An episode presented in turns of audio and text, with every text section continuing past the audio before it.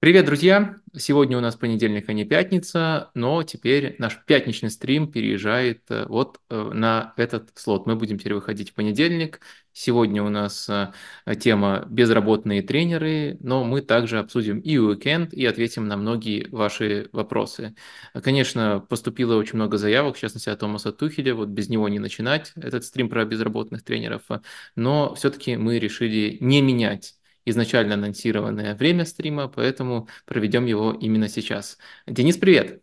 Да, всем привет, привет, Вадим. Ну вот э, Собственно, этот э, обновленный, что ли, формат пятничного стрима, который теперь по понедельникам, э, он будет представлять из себя некую реакцию, ну, та- таком более лайт режиме на события выходных, э, реакцию от Вадима в первую очередь, э, но с какими-то вопросами от меня, что условно меня зацепило, почему, на что я обратил внимание, ну и что Вадим успел посмотреть к этому времени, потому что, как понимаете, Вадим смотрит очень много и на протяжении всей недели, э, то, что происходило в субботу и воскресенье. Плюс э, будут, конечно же, ваши вопросы, которые вы задавали в Телеграме у Вадима и задаете в режиме live в чатике. И еще одна часть – это наша заготовка, то есть некая тема, большая тема на стрим. В каждом стриме будем стараться что-то придумывать э, такое более глобальное, что ли. И вот сегодня это как раз-таки то, что мы. А, озаглавили 12 э, безработных мужчин, э, не знаю, насколько они разгневанные, но безработные точно. 11, 10 э, из них безработные, 2 из них пока с работой, но летом, скорее всего, будут безработными. Мы поподробнее, когда дойдем до этой части, расскажем, почему мы взяли тех, а не взяли других. Ну и просто очень много накопилось заметных тренеров, которые остаются без работы летом, и нам кажется это несправедливо, и нужно с этим что-то делать. Я прав, Вадим? Да, а, а, пока у нас есть э, орг-минутка, пока люди собираются, разреши мне а, пару слов э, сказать. Я думаю, просто в ближайшие недели э, придется все так или иначе людям напоминать, в каком формате теперь функционирует канал. Ну и это, если вам понравится формат этого функционирования, неплохой, неплохой повод для вас подписаться, поставить лайк и все эти ритуалы проявить. Смотрите, у нас теперь по понедельникам ротация. Э, один понедельник у нас МНФ формат, где мы с экспертами по лигам разбираем их конкретные чемпионаты. А следующий понедельник у нас э, основной акцент на э, конкретный уикенд и ответы на ваши вопросы. Вот, собственно, то, чем мы сегодня занимаемся. А по пятницам теперь стрим не выходит, но есть очень много всего интересного э, и всего, что отнимает время, которое теоретически могло бы уходить на стрим. Это, во-первых, э, подкаст Капучино Катаначо, вернее, уже шоу Капучино Катаначо, который выходит на отдельном канале. Э, я думаю, вы без проблем найдете ссылочку. Я и в этом канале ссылочку оставлял много раз, и еще много раз оставлю. Если кому-то нужно будет прям персонально, там пишите просто комментарии, персонально передам ссылку. Но я думаю, что найти ссылку тут тут меньше есть проблем. А еще в пятницу выходит новый формат 10 мыслей. Вот дебютный выпуск был в, предыдущую пятницу. Можете как раз-таки посмотреть. А, и, может быть, вам этот формат зайдет даже больше, чем пятничные стримы. Но пятничные стримы продолжают жить, просто они теперь живут э, по понедельникам. Вроде как э, я э, все, что собирался, описал. Теперь можем переходить непосредственно к нашей сегодняшней программе. Да, понедельник начинается в субботу, а пятница происходит в понедельник. Все, в общем, мир перевернут. Но, Вадим, очень много вопросов было касательно как раз-таки у тебя в Телеграме, много вопросов касательно м- Капучино и Катаначи. Это одна из причин, почему, собственно, переехали мы на понедельник. И давай сразу ты на них ответишь. А их много было, но если сводить их к какому-то одному большому общему, то в целом как оцениваешь э, новый формат, э, обновленный формат э, Капучино и Катаначо, и насколько тебе комфортно в нем участвовать? Э, ну, я отлично понимал, вернее, я понимал общее направление, а, что это будет теперь не просто видеоверсия подкаста, грубо говоря, не просто те же самые микрофоны и просто мы сидим друг с другом разговариваем. Я понимал, что из этого Игорь хочет сделать шоу. Ну, я думаю, это ни, для кого сюрпризом не будет, что это вот такая, э, это, это в первую очередь его инициатива и его детище. И я с огромным энтузиазмом к этому отнесся. Я понимаю, что должен быть баланс, баланс между тем, за что нас любит наша ядерная аудитория, и баланс между тем, теми элементами, которые есть возможность добавить вместе с добавлением картинки. В целом, идея сделать картинку Э, шире, чем просто два человека сидят около микрофонов, а, а использовать ее возможности в полной мере, вот это, вот это направление мне нравится. Дальше уже вопрос, как оно реализуется.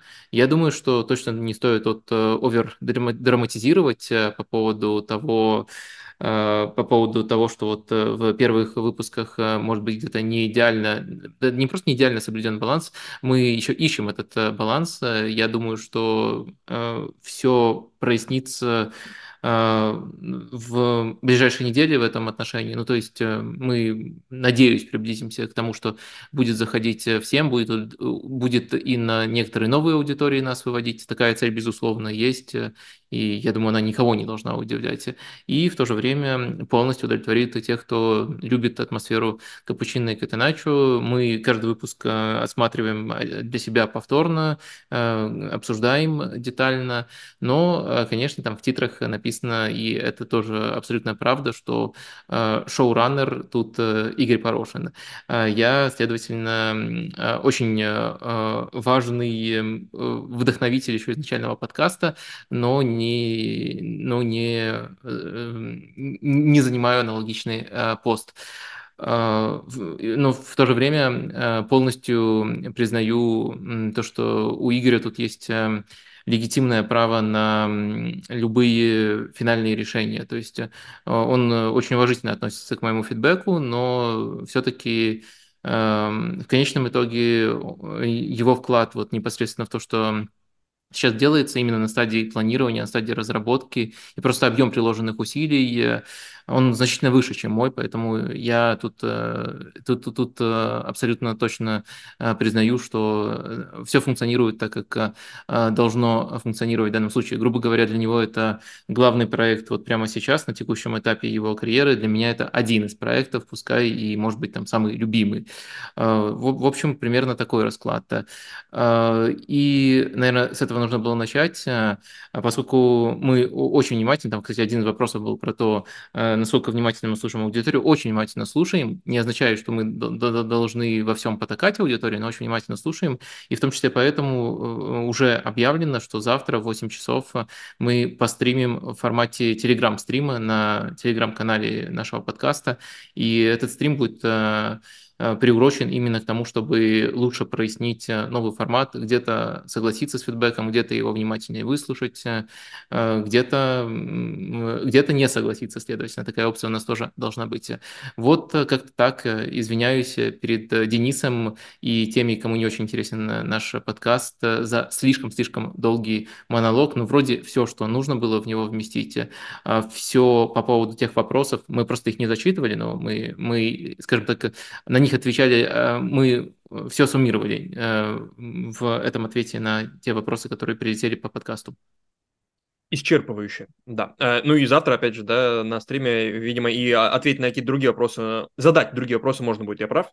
Про, по, по поводу а, Да, да, Все? то есть мы, мы не сможем абсолютно весь объем вопросов на, где-то там на полчаса, минут 40 стримим, не сможем весь объем вопросов, который прилетел э, к нашему выпуску, но э, там руки кто-то поднимет, кому-то повезет. Я думаю, это, это будет отражать общее мнение аудитории, и мы, конечно, все проговорим, все, на, на все ответим. Еще, наверное, чтобы совсем завершить, я просто забыл этот респектик выразить. А, я, конкретно я практически никакого, а, никакого отношения не имею к тому, насколько у нас а, красивая картинка в этом шоу, но я просто офигел от того. Я вот офигел от того, как снимают нас. Конечно, есть там и мысль о том, что это даже слишком шикарно. Кто мы такие, чтобы нас так снимать? Но картинка, там даже вот, я думаю, если вы просто э, визуал сопоставите с тем, что выходит там на других похожих каналах, я думаю, вы это заметите, как бы вы ни относились непосредственно к подкасту Капучино и Катеначо. А тут э, просто респект, я сам немножко офигел, но моего вклада в это нету. Да, нас уже около 200 человек. Э, подруги, друзья, не скупитесь на поддержку лайком. Вадим будет очень доволен. Давайте к событиям. Давай к событиям выходных. И, наверное, самое такое шок событие – это очередное поражение Баварии. Давай с него начнем. А, и давай опрос сразу запустим для тех, кто нас прямо сейчас смотрит. Что делать с Тухелем? Не знаю, увольнять ли Тухеля? Как-то так. Наверное, очень простой лобовой вопрос. Три поражения подряд у Баварии, от Байера, от Лацио в Лиге Чемпионов и от Бохума снова в Бундеслиге. Э, и 8 очков от Байера, никаких уже дополнительных игр не остается у Тухеля. И вот, э, собственно, что делать с тренером Баварии? Как вы считаете? А выскажи свое мнение по поводу Тухеля. Мне надо еще э, полминутки закончить опрос. А, не, мне кажется, что с Тухелем а, в целом ничего делать не надо. Ну, до лета точно. Было бы странно сейчас что-то менять. Хотя это было бы в стиле Баварии. И в конце, вот когда все ждут а, победы в чемпионате от одной команды, не Баварии, не от Баварии, а от, например, Баруси, как в прошлом году, Бавария по ходу сезона меняет тренера и внезапно в концовке удачно все складывается для Баварии не за счет прихода нового тренера, а за счет э, какого-то ада, который вокруг другой команды происходит. Если верить в э, такие метафизические, э, а, не метафизические, как это сказать, э, трансцендентные, какие-то вот э, выходящие за рамки рационального вещи, то тогда, да, тогда нужно, конечно, менять тренера, приглашать Жозе Мауриньо, потому что Бундеслигу он еще не выигрывал, и все будет здорово, да. Но если все-таки мыслить спокойно, рационально, смысла, наверное, прямо сейчас нет. Здорово а вот летом... будет у Дортмунда или у Байера? Не-не, ну если вот я говорю, если по логике прошлого сезона, а, по какой-то абсурдной логике, то тогда нужно менять тренера, и у Байера все посыпется каким-то образом, не знаю. И в, в концовке они не смогут забить, э, не помню, с кем они там играют, с Кёльном, с кем-нибудь или Майнцем, и, и все. Угу. Ясно. Давай переходить непосредственно к матчу. А, матчи в Лиге Чемпионов а, и матч с Байером я в 10 мыслях немножко обсуждал, но мне кажется, важно тут проговорить то, что э, в тех матчах э, в первую очередь, наверное, вскрылась э, одна слабая сторона Баварии, позиционная атака, как именно вскрылась, мы обсуждали, но вот почему поражение против Бохума вполне, на самом деле, справедливое, меня особенно сильно напрягло, Э, потому что в нем скрылось нечто другое. В нем э, э, Тухель как будто саботировал. Вот кто-то мне там писал, спрашивал по поводу того, что не видели вы, не видели вы в этом матче от футболистов какого-то саботажа, что не сливают ли они Томаса Тухеля. Мне наоборот кажется, вот если бы я подходил к матчу против Бохума с позиции Томаса Тухеля, которому нужно, ну, не, скажем так, слить матч э, в букмекерском плане, а, э, скажем так, дать сопернику побольше шансов на успех э, и дать эти шансы на успех через тактические решения, то я бы, наверное, вот выпустил примерно такой же состав, который выпустил Томас Тухель. Вот давайте чуть предметнее, чуть конкретнее с доской. В первую очередь я тут говорю, конечно же, про сочетание в атаке. То есть кто у нас тут был? Мусиала на одном фланге, Харикейн, э, Шупомотинг, иногда рядом с ним, иногда чуть ниже. И вот э, тут у нас, следовательно, вышел Томас Мюллер. То есть в матче против максимально прессингующего соперника, Бохум по прессингу одна из лучших команд Бундеслиги, одна из самых смелых команд Бундеслиги, лучшая, наверное, это не совсем правильное тут определение, выходит состав, который, ну, которому некомфортно оголять высокую линию. То есть тут нет ни Лероя Санне, тут нет э, ни там Сарагоса, допустим, который в переходах может быть очень опасен, э, нет э, Теля. Все, все они вышли по ходу матча уже как раз-таки на том отрезке, когда Бохум уже вел в счете, и когда Бохум из-за некоторой усталости в любом случае прижимался бы чуть глубже. А вот в момент, когда они готовы были играть смело, а это было достаточно предсказуемо, если вы просто немножко изучали Бохум перед матчем, что они будет играть настолько смело в прессинге. А Томас э, выпускает состав под какой-то тактический саботаж. И это меня неприятно удивило и э, где-то даже шокировало. Проблемы, о которых я говорил в матчах против э, Лацио и против Байера, они тоже в некоторой форме тут сохранялись и проявлялись, но на первый план, на мой взгляд, вышла вот именно эта проблема, неспособность использовать высокую линию. То есть, по сути, Бавария играла собственно, руч, собственно, ручно загонялась в прессинг-ловушку Бохума, и по ходу матча вот примерно такое же шоковое вызывали решение. Вот, допустим, возьмем вынужденную замену Мазрауи. Вместо него на правый фланг выходит Упамекано. И Упамекано, ну, казалось бы, тут, тут что, что, что логично сделать? Логично попросить Упамекано, как многие команды делают, играть как бы правого защитника, но на деле дополнительного центрального. А Герейру на противоположном фланге, ну, пусть располагается максимально высоко, особенно учитывая, что это удобно также партнеру по фланге, им был по флангу Мусиала. Мусиала очень любит между линиями мяч получать э, в центральной зоне. Казалось бы, все логично, но нет, он Упамекано заставляет играть какую-то в этой странной роли э, правого защитника в широкой позиции, но не в высокой позиции, и структура никак не меняется. То есть эм, я вижу противоречия буквально в каждом решении Томаса Тухеля, и я не люблю просто, сам, сам по себе не люблю теории заговора, но если бы я их чуть больше любил или хотя бы нейтрально к ним относился, я бы точно вам уже втирал это в абсолютно другом тоне. И мысль основная была бы в том, что все, Томасу, Томасу Тухеля достало, и он сливается для того, чтобы его побыстрее уволили. Но я, я, я все-таки так э, не считаю, но некоторые элементы этого, по крайней мере, почему так можно было предположить при немножко другом настрое, я вижу.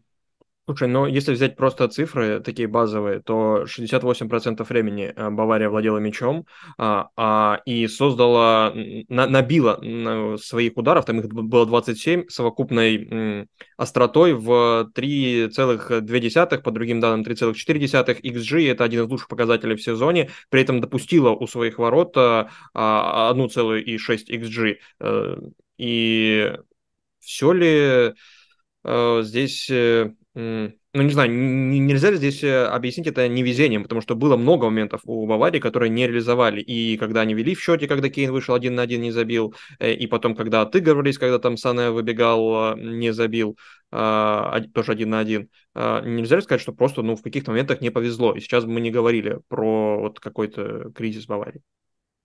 Слушай, не обязательно выбирать между этими двумя крайностями. А, я думаю, если бы я, я, не, я точно не готов утверждать, что Бавария ни в коем случае не могла бы выиграть этот матч. Ты абсолютно прав, то, что Бавария повела в счете, и потом был отличный момент у Кейна, а потом начали выбрасывать теннисные мячики э, на поле, и, возможно, это сбило, ну, по крайней мере, вот Тухелю будет очень удобно объяснить, что это нам сбило все ритм. Э, и Хави бы так объяснил, все, если бы он был тренером э, Баварии. Уже бы так объяснил Хави, я не да, знаю. Да-да-да, и это все правда, но это не означает, что Э, Бавария э, демонстрировала убедительный футбол э, в этом матче. Отрезки были просто катастрофические, и на самом деле, вот по сути, все, что было после вот, это, вот этой паузы на теннисные мячики и до, наверное, финального отрезка, когда там уже и были брошены другие футболисты, которых я упоминал, и Бавария штурмовала соперника в меньшинстве и уже просто не боялась рисковать. Э, вот этот вот большой кусок матча, он был никакущим у Баварии, но и стартовый план, на самом деле, Бохум, э, мне кажется, стилистически играл, как обычно, играл очень удобно для Баварии. И вроде как на стартовом этапе Бавария этим пользовалась, но я считаю, что при другом наполнении атаки она могла бы еще чаще этим пользоваться. Но вот просто э, ответьте мне на вопрос. Э, кто у Баварии в плане скоростных открываний, э, в плане открываний за спину вот из доступных футболистов э, э, лучшие? Вот именно по этому конкретному качеству. На мой взгляд, те, кто вышли, это прямо вот если бы я хотел выбрать тех, кто это делает, э, ну просто не подходит для этого, делает это хуже остальных, вот я бы выбрал тогда это сочетание. Ну да, наверное. То есть да, даже да. если Сане считать, что был не совсем готов, хотя его в конце выпускали, ну, не совсем готов из-за здоровья, то есть же там, угу. я не знаю, Тель, Тель же был доступен, то есть даже его выбор э, в сравнении там с... Сарагоса. Э, Сарагоса, очевидно, просто он до этого не играл э, ни разу, наверное, поэтому как-то, не знаю, опасался выпускать Тухи или еще, или еще что-то, но в итоге все равно выпустил. То есть скоростные футболисты были даже с учетом там травмы и неготовности там полноценной Сане. Но вот такое сочетание, да, действительно необычное. Ну и вот, может быть, в заключение этого обсуждения меня восхитило, знаешь, как Бохум увеличивал интенсивность своего прессинга с каждым новым голом. То есть мне показалось в начале матча при счете 0-0, они как будто еще присматривались, ну такие, да ладно, о чем мы, давайте будем самим собой. И потом, когда пропустили, начали прессинговать сильнее. Потом забили сами, один, забили второй, начали еще сильнее прессинговать. Потом забили третий, еще стали сильнее прессинговать. Я вообще не понимал, что происходит. Потом забила Бавария второй, начинала уже Бавария что-то делать типа навала, и когда у них там Упамекано уже удалили, э, и при этом все равно прессинговал Бохум еще, еще сильнее, еще сильнее, чем в начале матча, там, в концовке, когда, казалось бы, ну, вы очевидный аутсайдер, просто дождитесь и все, вы играете в большинстве, дождитесь финального свистка и все. А, и, наверное, с этим связано с такой суперинтенсивностью прессинга Бохума э, цифра э, действий, активных действий на третье поле Баварии. То есть 29% активных действий в матче, то есть касаний и Бохума, и Баварии, было на третьей Баварии. При этом э, и 33% на третьей Бохума. То есть э, э, сопоставимые показатели при 68% владения у, у, у Мюнхена. Это, конечно... Ну, мне кажется, просто это еще взаимный процесс. Бохум блестяще прессинговал, смело, точно, максимально смело прессинговал, но и, как ты объясняешь, смелость этого давления только нарастала. Но почему она нарастала? Она нарастала, потому что э, Бавария за это не наказывала никак. Ну, То да. есть э, линия защиты Бохума могла располагаться все выше и выше. Когда у тебя максимально высокая линия защиты, тогда, следовательно, у тебя вся команда, ну просто больше игроков участвует в давлении, больше его поддерживает, и расстояние между футболистами э, ниже, и как только там кого-то проходит, сразу же дополнительная преграда возникает у соперника. И э, Боху мог постоянно поднимать линию защиты просто потому, что Э, Баварии, у Баварии не было футболиста, который мог бы на регулярной основе за это наказывать. Там Мусиала пытался, но Мусиала просто очень вариативный игрок, но если брать, там, ранжировать его качество, то открывание за спину далеко не самый любимый его э, прием, а все остальные не вполне под это подходят. И, следовательно, вот эта вот предсказуемость э, и ненаказуемость, она очень сильно помогала Бохуму выстраивать игру именно таким образом. А последнее по этому поводу, вот э, разговоры о том, что Кимих, э, ну, мы видели его реакцию в трансляции, как он был недоволен, не знаю, матчем, заменой, еще чем-то, а, и потом был комментарий от э, гендиректора Баварии, от Дрезена, который, ну, косвенно подтвердил наличие этого недовольства и даже конфликта внутри команды, потому что Кимих в раздевалке, опять же, по данным инсайдеров, спорил с, на повышенных тонах, спорил с помощником Тухеля. Может ли вот это, ну, как бы, опять же, история повторяться, которая была там с Нагельсманом и с игроками, и теперь с Тухелем и его помощниками и с игроками, причем э, в данном случае Кимих, ну, мягко говоря, не самый последний игрок Баварии. Э, слушай, вот мало, мало нового на самом деле. Ну, то есть э, то, что у Кимиха и Тухеля разное видение таланта и роли Кимиха, это совсем не новость. То есть мы еще с лета это обсуждаем, если не раньше. То, что Кимих говорил, я опорник, Тухель говорил, у меня нет опорника. Следовательно, они очень по-разному, mm-hmm. даже на том этапе, когда ни, ничего личного в их отношениях не было. Сейчас, наверное, уже есть и личный элемент, некоторые обиды. Э, даже на том этапе, ну или напряженность, если не обиды. Даже на том этапе уже были э, противоречия, и очевидно с этим связано и то, как Кимих не реализует полностью свой э, потенциал. Э, и я тут на самом деле обе стороны понимаю. То есть Тухелю как бы не дают построить тот образ команды, который он себе наметил. И раз он так э, рьяно его требует, наверное, ему что-то было Эм, обещано. Хотя, опять же, мы можем вспомнить, что его назначали одни люди, сейчас он работает совершенно с другой менеджерской командой. Короче, это подчеркивает эту ту хаотичную стадию, тот, тот, тот, тот, тот э, хаос руководства, в котором э, Бавария вот на текущем этапе оказалась. И он достигает даже, даже поля. Ну, вот э, в истории с, хим, с Кимихом это с, в истории с химиком это это проявляется, сори, не сдержался, это, это проявляется, э, в том числе проявляется достаточно ярко. Так, мы встречаемся посреди 1-8 Лиги Чемпионов, то есть часть матчей была сыграна на неделе до этого, часть будет сыграна сейчас, и есть у меня несколько вопросов э, по командам, которые будут играть в ближайших матчах 1-8 Лиги Чемпионов, э, но эти вопросы основаны на их последних выступлениях в чемпионатах. Э, Атлетико а, Мадрид... А, слушай, и... да, давай, давай уточним, что мы сейчас находимся в рубрике «Вопросы по, уикенд... по... вопросы по выходным, по уикенду от тебя, от Да, Дениса. да, у меня с пользой служебным положением продолжением, простите, да. Да, а, потому что потом еще будут вопросы, которые прилетали нам, то есть у нас как бы вот э, есть, Да, э, конечно. да, твое служебное положение, а потом доберемся до остальных вопросов. Вот тут ты просто отобрал матчи, которые тебя по тем или иным причинам особенно интересуют, но я их посмотрел, свою домашнюю работу сделал. Да, но я вот объяснил, собственно, почему сегодня выбрал э, эти команды, потому что они, собственно, начинают играть в Лиге Чемпионов в плей-офф. А, Атлетико Мадрид играл в чемпионате Испании с Лас Пальмасом и выдал самый низкий процент владения в этом сезоне для себя, при том, что и не только в этом году, но и в прошлом уже была, была тенденция у Симеона к большему контролю мяча, но здесь против Лас Пальмаса, да, понятно, вторая команда по среднему владению в а, Ла Лиге, понятно, они маниакально, как Бохум маниакально летит в прессинг, против кого бы они ни играли, так Лас Пальмас стремится контролировать мяч, с кем бы они ни играли. Но здесь у Атлетика Мадрид всего 36% владения, а, и при этом они побеждают 5-0, набивая э, за, за весь матч э, там больше 3 xG. Это их э, там лучший, третий лучший показатель в сезоне во, во всех турнирах для Атлетика Мадрид. При этом 5-0 с таким счетом, 0-5, с таким счетом Лас Пальмас не проигрывал никому в этом сезоне. Они как бы смело не играли, они не пропускали больше двух мячей ни от кого. То есть было два поражения, а, два матча с э, Реалом, где они по два пропускали, а, пропускали от Тенерифе в Кубке два и пропускали от Барселона два, но только один из них с игры, один с пенальти уже там добавленное время. И все, и вот тут пять сразу получают. А, наверное, здесь э, опять же стоит говорить о каком-то внезапном ходе от э, Симеона и то, то есть он произвел здесь ротацию состава, э, части игроков отдыхала, не было Гризмана, Мараты, там, Эрмоса, Де Пауля в стартовом составе, они остались на скамейке, но в основе вышел Льоренте, причем он вышел на позиции нападающего вместо, вместе с... Господи, я забыл фамилию. Ну, в общем, вы поняли. Скорее? А, скорее, а, да. А, да, и он когда Зря там играл... забыл, он, он топчик. Да-да-да, но вышел, э, видимо, для реализации вот этого внезапного, для меня, по крайней мере, плана, супер жесткого прессинга, из которого пришли там э, несколько моментов до гола, э, и, собственно, потом и второй гол точно из прессинга пришел, и вообще постоянные угрозы были из-за невероятного давления. Насколько это удивительно от Диего Симеона в таком матче, и насколько это может быть использовано против Интера, вот такой жесткий прессинг?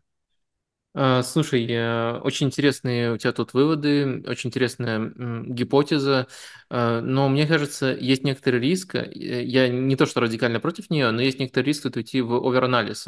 А что я тут конкретно понимаю под этим? Тут нам очень важно разграничить и ответить на вопрос, что первично. Это Симеона просто проводил ротацию, и следствием этой ротации а, было то, что в атаке вышли заточенные на прессинг футболисты Лиорента и Анхель Карея. Для Лиорента в нынешнем сезоне это, конечно, очень нетипичная позиция. Тут как бы это невозможно отрицать, это просто факт. Либо второй э, сценарий – это не столько ротация, сколько вот действительно, как ты описываешь, полноценный тактический ход, поскольку Лас Палмас против всех пытается держать мяч максимально, и вот их нужно было таким образом задушить. Это однозначно, что вот мы на уровне фактов знаем, привело, привело к э, разгрому прямо игровому разгрому, не просто на табло разгрому. И это был такой прямо эталонный разгром, когда одна команда держит мяч, а другая команда создает э, моменты. И вот командой, которая создает моменты, был именно Атлетико, и быстрые голы забили, это тоже очень сильно повлияло. Вот ты вспоминал, что Лас Палмас обычно так не разваливаются ни против кого, но они не разваливаются против э, соперников просто потому что, по, по двум причинам. Во-первых, это Вальес, который от некоторых разгромов команду спас, иногда вратарь. они много допускали. Да, вратарь. А вторая причина, то, что они используют э, владение как оборонительный инструмент. Но когда ты пропускаешь, так уж э, совпало, не случайно, но в том числе тут есть и доля везения, два быстрых гола, ну, то есть можно было просто не реализовать в момент этого экрана, тогда э, тебе просто нет смысла играть вот в свое оборонительное владение, нужно больше рисков а, предпринимать, но, следовательно, из-за этого Лас Палмас не смог просто в своем типичном режиме провести этот матч. В общем, я думаю, картину этой встречи мы с тобой обрисовали. Вопрос, который для меня тут остается открыт, открытым, это э, в чем был замысел? Просто провести ротацию, и дальше из этой ротации вытекало то, что особенно уместные в этом контексте футболисты вышли в линии атаки, и был прессинг более агрессивный, чем обычно. Либо это изначально был замысел Симеона, выпустить именно таких футболистов, и он выпустил бы их, даже если бы не было матча с Интером средь недели.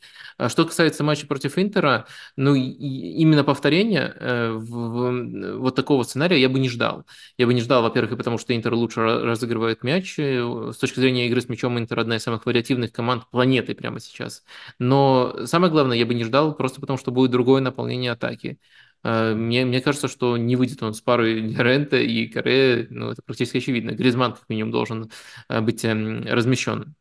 В общем, э, я думаю, что отрезками или если матч пойдет по неудобному для Атлетика сценарию, конечно, прессинг возможен. Но вот э, такого же упора на него и такого же упора с первых минут скорее я бы не ждал.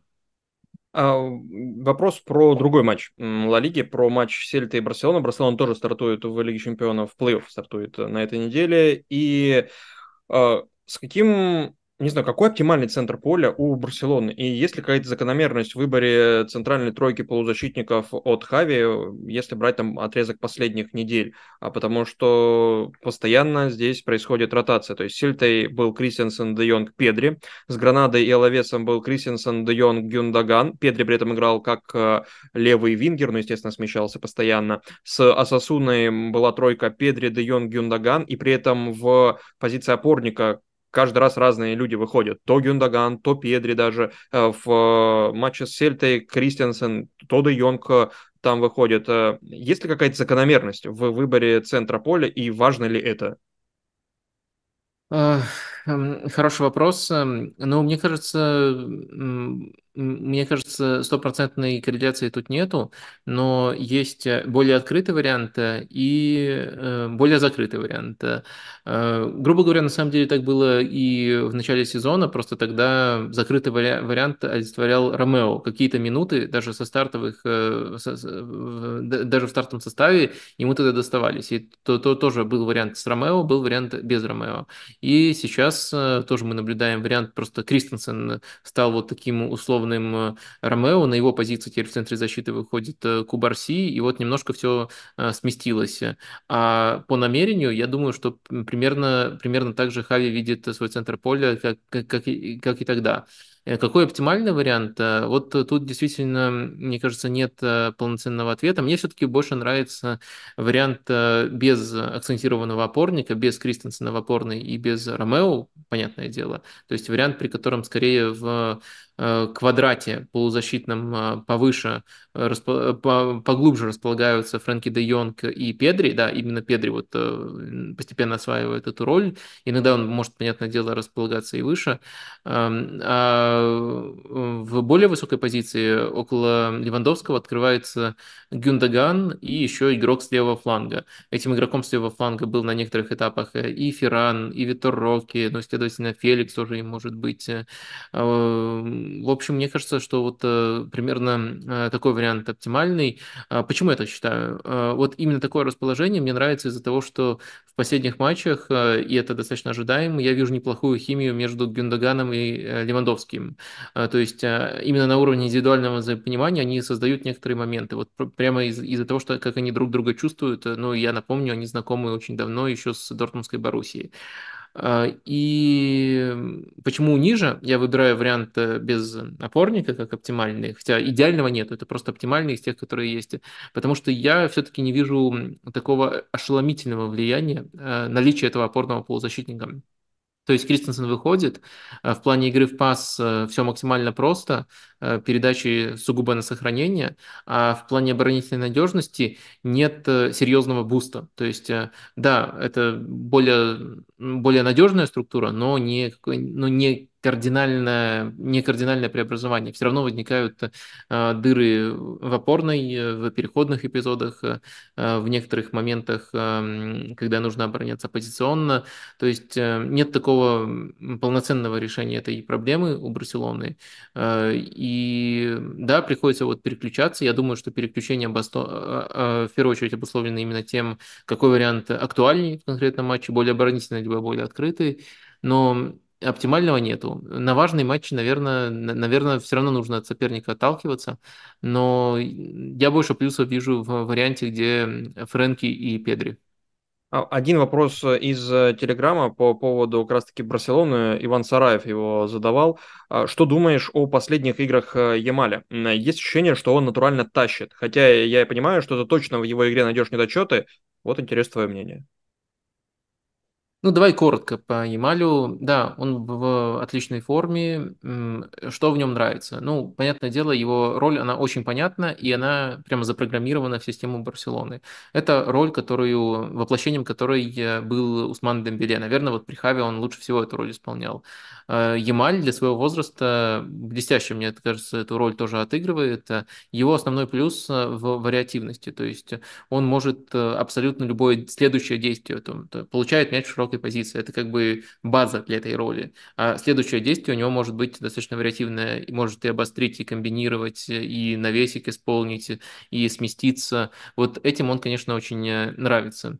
А, Понятное дело, что по мере его взросления э, ожидаю, что его решение, э, выбор решения будет улучшаться. Но возможность выбрать абсолютно любое решение за счет его таланта есть у него уже сейчас. Основные недостатки связаны, на мой взгляд, с игрой без мяча у Ямаля.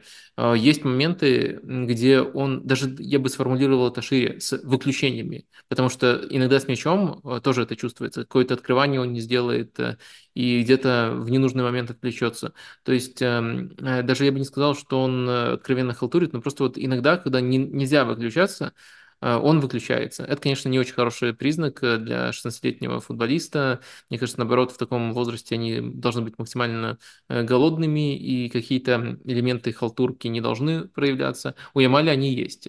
С одной стороны, с его талантом он все равно должен не затеряться, и он и та- и талант будет э, справедливо на первом месте. С другой стороны, эти вещи я замечаю часто. Ну и тем более вы заранее меня отмазали в своем вопросе. Вы сказали, вы найдете недостатки в его игре. И вот я просто не мог вас разочаровать, поэтому, эм, по- поэтому указал в том числе на слабое место, которое я вижу. Но, конечно, если каким-то одним впечатлением суммировать, я, я, как и вы, им очарован, очень талантливый парнишка. Еще один матч, э, который меня привлек, это матч Вольсбург-Боруссия в Германии на сей раз. Боруссия будет играть в Лиге Чемпионов, поэтому я глядел. А, И э, Боруссия вообще в 2024 году, то есть после паузы в Бундеслиге, 6 матчей провела, 4 победы, 2 ничьих, без поражений, при среднем владении 62% в этих матчах, при среднем количестве голов 2,3, ну, 2,3 гола за матч забивает, и это соответствует такому же показателю XG, примерно такому же, э, за матч, и только два пропущенных гола в шести матчах. Э, И, собственно, напрашивается вопрос, это связано с э, удобным календарем, с появлением в тренерском штабе Шахина Бендера или с Яном Матсоном, который играл во всех стартах, э, во всех матчах, он пришел из Челси в аренду, я так понимаю, и вот всегда играл важную роль как ложный фулбэк слева, смещающийся в центр. Мгм. А, ну, мне кажется, ни Не один из надо этих выбирать? вариантов А, Да, другой. не нужно выбирать. Ну, то есть а, ни один из этих вариантов, М. вот за что, надеюсь, не только я, а все зрители стримов тебя любят, за то, что ты можешь сформулировать э, вопрос э, э, так, что там будет зашит частично ответ. Ну, то Это есть, плохое качество, это ужасное качество на самом деле. да, ну Ну, ладно, конечно. извини, но на- для меня потому- поскольку ты как бы мне облегчаешь жизнь. Так бы мне надо было все это раскладывать, а там на самом деле просто выбрать, и все три варианта, они не исключают друг друга, и они на самом деле Хорошо, ты можешь их ранжировать, я не знаю. А, Да нет, на самом деле ранжировать не нужно, я бы чуть э, просто подробнее их эм, раскрыл. Действительно, календарь, ну просто календарь каждый может посмотреть, оценить, насколько он трудный. Я думаю, тут э, как бы дополнительное раскрытие не, сто... не нужно. Ян Матсон действительно пришел, и э, вместе с ним, э, вернее, до него еще пришел Андрей Шахин в штаб, и появилась роль, которая нужна, и которую Матсон знает, ну, наверное, со времен компании, если еще не раньше. Я напомню, он был в аренде в Берне в чемпионшипе, где работал с Винсаном компанией. И вот там он очень часто играл в той роли, которую исполняет сейчас. Э, И это действительно важный фактор. А, Если выделять один конкретный прогресс в игре Дортмунда, это то, как Дортмунд играет с мячом. То есть у Дортмунда э, во всех этих матчах э, была э, структура, вот такое вот перестроение, да, это как раз таки вот э, подходит под э, схему Дортмунда, то, что у нас сейчас тут на доске выставлено. Было вот эм, такое э, перестроение, если мы берем, если мы берем последние матчи, Риверсон идет выше, следовательно, тут футболисты расходятся, Эмре Джан опускается между ними, Матсон занимает место в опорной. То есть это вот та структура в итоге получается, которая у многих современных команд есть. То есть это и квадрат в центре поля есть, и 3 плюс 2 в первой стадии, и раньше Дортмунд в некоторых матчах атаковал структурно, но э, вот четко, четкой последовательности от матча к матчу и работы э, внутри этой структуры ее практически не велось. Сейчас Дортмунд намного лучше контролирует темп своих матчей и э, непосредственно с мячом играет тоже хорошо. Я тут делаю некоторую оговорку о том, что не все голы, особенно вот в тех разгромных матчах, удобных для Дортмунда матчах, они рождались из прогресса позиционной атаки. Там старыми, старыми орудиями тоже Дортмунд владеет все еще неплохо. Но а, появилась э, структура, структура, которая делает их игру менее хаотичной, менее зависимой от соперника и дает им возможность э, не теряться в сценарии, который очень часто пытались Дортмунд поставить, э, и в котором Дортмунд действительно терялся, если не получалось забить какой-то шальной гол, там, поймать на переходе, либо забить со стандарта. Вот, понятное дело, в доле в какой-то пропорции матчей эти приемы будут срабатывать, даже если соперник пытается их выключить. Но когда когда их э, выключали и не случалось такого вот события, Дортмунд выглядел откровенно жалко. Вот сейчас нет таких матчей, в, котором, в которых Дортмунд выглядит жалко. Еще вот э, до того, как, эм, э, как эм, появилась динамика вот такая с Рюрсоном на фланге в высокой позиции, они все равно выстраивались таким образом, просто по-другому трансформация осуществлялась. Там, в самом начале она, она осуществлялась немножко иначе. В самом начале оставался просто Минье, пока он еще не ушел а пока, пока Минье не ушел, вот он оставался вот в этой позиции, следовательно, вот таким образом шло заполнение, и Матсон тоже приходил сюда, и такое же итоговое расположение получалось. То есть у Дортмунда теперь есть э, от матча к матчу вот э, идея в позиционной атаке, и они в рамках этой идеи прибавляют. Они становятся лучше в прессинге и непосредственно в управлении игрой. Так что вот этот вот элемент добавился. Я не могу сказать, что Дортмунд его сразу же освоил, как в компьютерной игре там, на 90 э, из 100, но они, они, они в этом направлении двигаются. И я думаю, что, может быть, некоторые очки были не совсем по делу, но в целом Э, в целом у Дортмунда очень много хороших э, позитивных отрезков в, в, в этих матчах. Я вот немножко так теряюсь э, в том, чтобы клеить ярлыки там по делу, не по делу. Дортмунд набирает эти очки. Mm-hmm. Поскольку даже вот с Вольфсбургом мне тяжело сказать. Большую часть матча мне нравилось то, что делает Дортмунд, но очень э, странным образом они э, допустили отрезок, в котором очень много начали обороняться, то есть в котором как бы предали свои текущие принципы. Именно на этом отрезке Вольсбург создал несколько моментов и наказал их. Но с другой стороны, большую часть встречи Дортмунд играл здорово в, этой встрече. В итоге 1-1, и вроде как понятно, откуда взялись эти 1-1. С другой стороны, в целом, э, точно не какое-то мерзкое впечатление Дортмунд оставлял, как в некоторых матчах первой части сезона. Так, и еще об одном матче давай поговорим. Эти команды не играют в Лиге Чемпионов на этой неделе. Это матч Манчестер Сити-Челси. Мимо него сложно, наверное, пройти. А, и здесь э, ну, было какое-то вскрытие автобуса весь матч от Сити. При этом они проигрывали очень приличную, приличный период игры. И в итоге все-таки Подожди. забили. Это же центральный матч уикенда был. Мы добрались до, до, до центрального матча уикенда. Это означает, что счетчик наших зрителей зашкаливает. И то, что это хороший момент клянчить лайки. Это вот это сейчас ты этим э, это, это и сделал, да? Это, это клянчишь лайки? Я, я запорол в лучших традициях Николаса Джексона. О, кстати, о Николасе Джексоне. Если вы не порите, как Николас Джексон, ставьте лайк. И, или не хотите, чтобы он порол. порол. А, о Николасе Джексоне. В матче против Манчестер Сити он э, впервые за последние три игры э, сыграл в центре атаки, где, собственно, его привычно видеть. Потому что в Кубке со Станвилла он играл на левом фланге, в чемпионате с Кристал Пэлас он тоже играл на левом фланге, а в центре играл Палмер, плюс Галлахер поднимался туда. И в этих матчах Челси очень интенсивно, что ли, прессинговал. А здесь здесь Сити был отказ, наверное, от этого приема, и, наверное, поэтому не, ну, не нужны были э, два прессингующих, собственно, в первой линии. Не нужны были Галлахер и Палмер. Палмер был смещен на фланг. Эм, как ты видел этот матч и насколько здесь, не знаю, Челси повезло?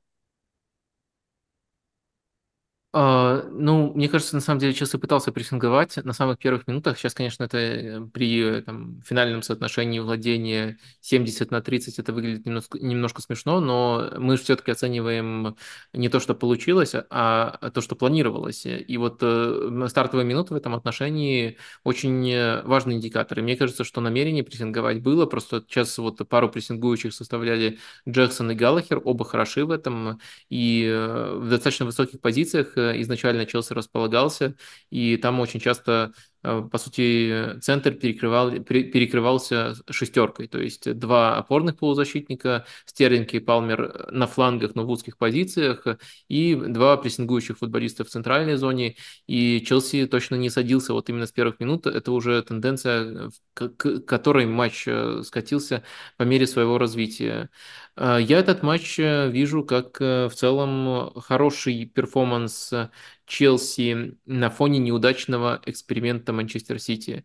Э, и э, чтобы дополнить эм, картину э, до конца, нужно сказать, что там в конце, конечно, уже в конце хронологическом матче свелось к тому, что действительно там Челси, Челси уже, наверное, немножко повезло, и ударов Сити нанес много. Но вот если брать эм, не вот эту вот эм, радикальность на финальном этапе, Э, скажем так, э, мне кажется, что очень много обсуждений может вызывать э, замена с выходом Трево Чалоба вместо Палмера и переходом на тройку защитников.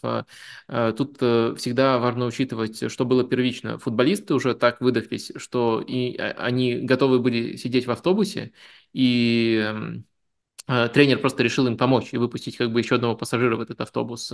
Э, либо это тренер выпустил футболиста и отправил им такой посыл. То есть мы как бы физические состояния тут не знаем, и очень тяжело э, тут нащупать эту грань. Но эта замена, она стала в каком-то плане переломной, и вот после этого момента мне Челси кардинально не нравился, и они просто перестали, даже в рамках того, что там футбол их, большая часть этого матча был весьма пассивным, они перестали даже эм, минимальную угрозу в контратаках нести, и Сити мог э, напрягать максимальным количеством футболистов, э, и этот отрезок, э, он точно, на, на этом отрезке точно справедливо Сити забил свой гол, может быть, даже и два тоже было бы справедливо. А э, большая часть, часть матча, мне кажется, что мы наблюдали картину, в которой у Сити эксперимент э, в опорной зоне, в центральной зоне, и он скорее не работает. То есть, что мы наблюдали у Сити? Мы наблюдали э, у, у Сити, э, вот, грубо говоря, э, такое сочетание. Наверное, пока обозначим его таким образом. То есть э, очень часто, по крайней мере, э, разные порталы таким образом рисуют схему сети в этом матче. Э, то есть 4-3-3 в качестве схемы. Но важный нюанс. Тут у нас Альварес, Хулин Альварес, а тут у нас КДБ. И на Родри вся опорная зона.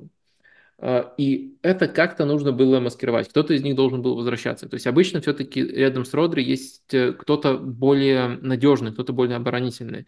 А тут как бы уже сейчас, э, э, ну, либо там Ковачич, либо, Бернар, либо Бернарду, либо Нуниш. Ну, короче, вариантов тут может быть много, но в любом случае такой футболист присутствует. А тут как бы доступны прямо все-все атакующие опции, и центр выглядит эм, слишком открытым. И стандартное перестроение Сити, когда они уже оказываются в обороне на своей поле, это переход на 4-4-2. А, вот примерно такой переход.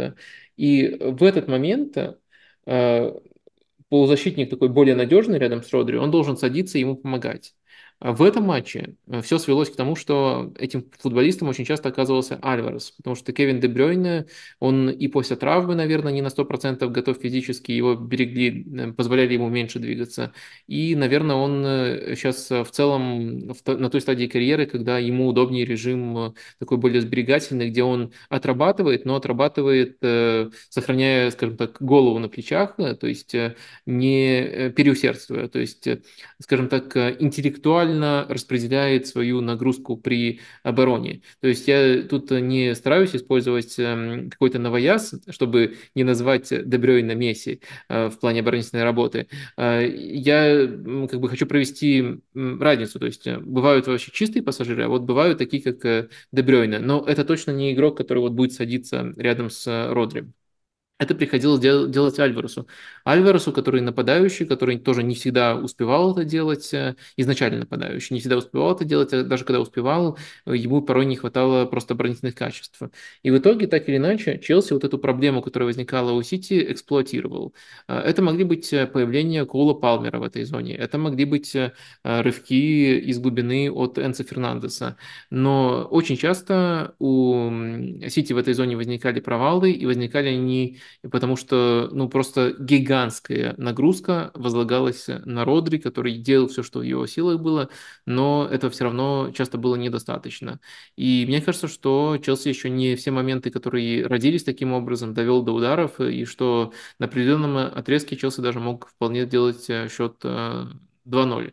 Так что я думаю, что тут э, точно был очень продолжительный и убедительный отрезок от Челси, пускай в игре явно вторым номером. Вопрос, который мы должны формулировать, это только чего тут больше? Собственных действий Челси, либо вот э, этого эксперимента от Пепа Гвардиолы, там вот, например, Слава Палагин в разборе объяснял, что это не столько эксперимент, сколько еще и э, вынужден, вынужденная составляющая. Он просто там расписал, что вариантов не так уж много было. Например, там Бернарду э, вышел, но он не, не готов был был играть э, весь матч. И э, в целом тут можно нащупать логику, если встать э, в позицию Гвардиолы. Но мы тут занимаемся немножко другим. Мы как бы анализируем не какие-то альтернативные сценарии, что было бы, если бы кто-то вышел. Мы анализируем то, что случилось. А вот случилось то, что я только что описал. А в этом матче не мог играть Тиагу Силва, обычно он играет всегда, а, но здесь была пара центральных защитников э, Дисаси и Леви Колвилл. Леви Колвилл, я не знаю, какой-то второй, может быть, третий матч в этом сезоне, когда он играет в центре обороны. Обычно же он, если играет, то слева. А, и вот, э, собственно, по Колвиллу вопрос задавал тебе Алекс М в Телеграме. Э, вы на, с Ромой в МНФ обсуждали защитников Челси, но не комментировали Леви Колвилла. Интересно услышать мнение о его прогрессе, перспективах и как оцениваете его уровень. И я, не знаю, от себя добавлю, он все-таки для тебя э, в этой системе Челси центральный, скорее, он должен конкурировать за место центрального защитника или за место левого с э, Чилвеллом?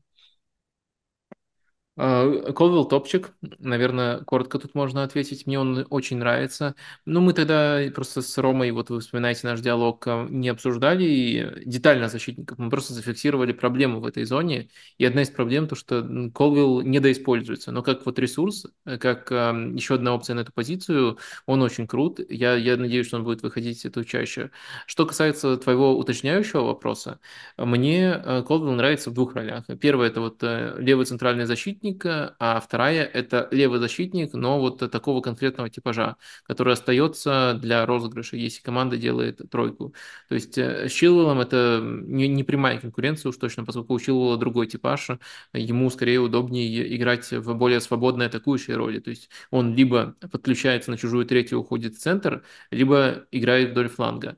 Поэтому это разный типаж, но я думаю, что Колвилл может на топовом уровне сыграть вот в двух ролях. Либо просто центральный защитник, левый центральный защитник, либо левый защитник, но с трансформациями, которые я только что описал. Так, мы закончили с моими вопросами. Я закончил с своими вопросами. Давай закроем опрос по поводу Тухеля и э, подведем его итоги. И парочку вопросов из чата возьмем, э, который в YouTube. Потому что тут есть вопрос, собственно, по будущему Томаса. Денис Якшин спрашивал. Якшин, извините, не знаю, как правильно. Данил Баринов э, тоже по поводу Тухеля. А, что там по результатам? Что делать с Тухелем? Угу. Что делаем с Тухелем? А, уволить сейчас. 31% э, проголосовал за это. Уволить в конце сезона. 47% проголосовало за это. И руки прочь от Тухеля 22% болельщиков Байера смотрит наш стрим. Да. А, так вот, э, Данил Баринов спрашивал, почему Тухеля, у Тухеля не получается построить э, долгосрочный проект, как у Гвардиолы и Клопа. Видишь ли ты какие-то причины? Ну, мне кажется, тут э, есть две стороны у этого вопроса, у ответа на этот вопрос. Первое – это несправедливость ориентира. То есть мы так можем загнобить, э, простите, это слово почему-то на язык э, попало первым, практически любого тренера, если мы будем говорить, а что ты не работаешь так долго, как Гвардиола и Клоп? Э, ну, это очень э, редко и не очень у многих сходится работать так долго, как Гвардиола и Клопа. И даже у, например, того же Гвардиолы не в каждом месте, и не по его вине, а по вине там окружения, которое у него было в там, Баварии и в Барселоне, не получалось работать так э, долго, как вот сейчас в Манчестер Сити. То есть это изначально заведомо несправедливая планка. Тут должен сойтись и тренерский уровень, и э, взаимопонимание с боссами, и клуб должен ему подойти и даже повести на каких-то этапах э, должно. Э, э, в общем, мне кажется, эта планка не совсем правильная. Как бы мы ее, давайте, я вроде как пояснил и устраним из этого вопроса. И просто почему вот у Тухеля не, не, не как у Клопа и Гвардиола, а просто не получается построить долгосрочный проект. Мне кажется, если пытаться найти какие-то общие тенденции, то, конечно, в первую очередь они располагаются не в области тактики, хотя вот конкретно сейчас, конкретно вот э, в эти выходные мы очень рьяно мочим Томаса Тухеля за тактику. Мне кажется, эти особенности располагаются в том, насколько Томас э, все-таки конфликтный. Можно, конечно, говорить, что во многих случаях он в своих конфликтах был прав ну, мне до сих пор кажется огромным недоразумением, что человек, э, такой как Леонардо, с которым он конфликтовал в ПСЖ, вообще получил такую э, работу и кем-то котируется. Кстати, надо погуглить, где сейчас Леонардо. Надеюсь, он без работы, надеюсь, он не нашел нового дурачка, чтобы... Может быть, в канализации. Неплохо, неплохо. На меня сработала э, эта шутейка. В общем, эм, э, то есть иногда кажется, что он прав. Но даже в тех ситуациях, когда он прав, э, мне кажется, он мог бы немножко сглаживать эти конфликты, и тогда ему было бы проще. И плюс есть ситуации, когда, возможно, э, сам Томас и был инициатором этих конфликтов. То есть он не умеет, э, не обладает навыком, мне кажется, дипломатии, которая необходима для того, чтобы выстраивать эм, долгосрочные проекты. То есть как бы не хочется это, не, не, не хочется, чтобы кто-то подумал, что это какой-то какой-то ну, не хочется подумать, что я говорю, что нужно быть э, похитрее и там более лицемерным, чтобы выстраивать эти проекты. Но мне кажется, что есть просто ситуации, когда действительно можно скажем так, больше просто понимания проявлять э, к мотивам, из-за которых тебе кого-то не могут купить, э, или, из, или еще к, к каким-то мотивам. То есть, извините, я сходу не вспоминаю еще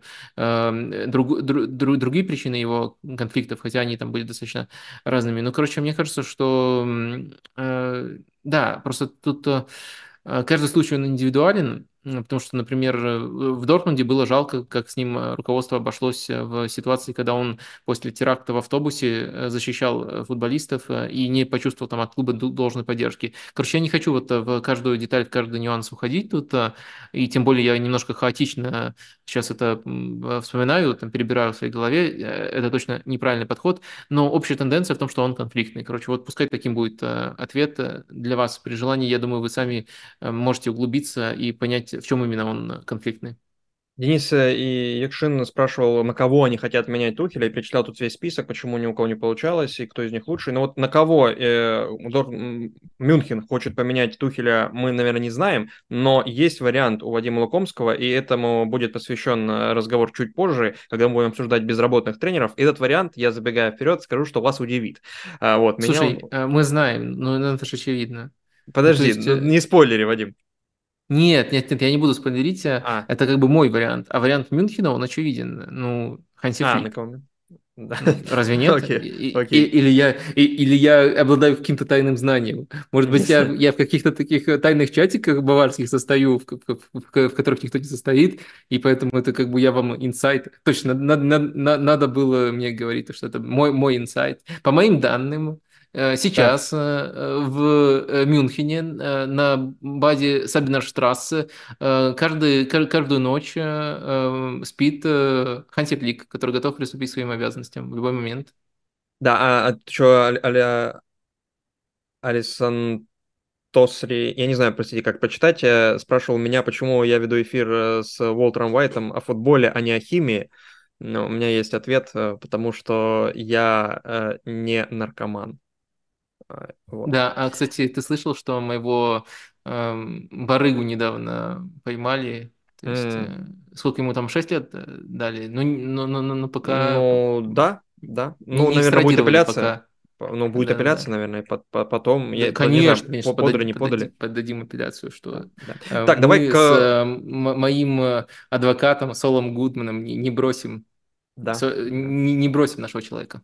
Да. Давай к э, вопросам из э, э, телеги перейдем, которые касаются более актуальных вещей. Вот Грискард спрашивал, много букв, простите, если их суммировать, то как ты оцениваешь потенциальное значение Дэна Эшварда на пост спортивного директора Манчестер Юнайтед? Дэн Эшвард, бывший э, спортдир, по-моему, был спортдиром в Брайтоне, потом он э, занимал схожую должность в Ньюкасле, и вот, я так понимаю, сегодня или вчера, наверное, сегодня даже, Ньюкасл объявил о том, что они расстаются, причем объявил об этом в не самом стандартном виде. Э, Мол, мы опечалены тем, что он хочет уйти, и расстаемся.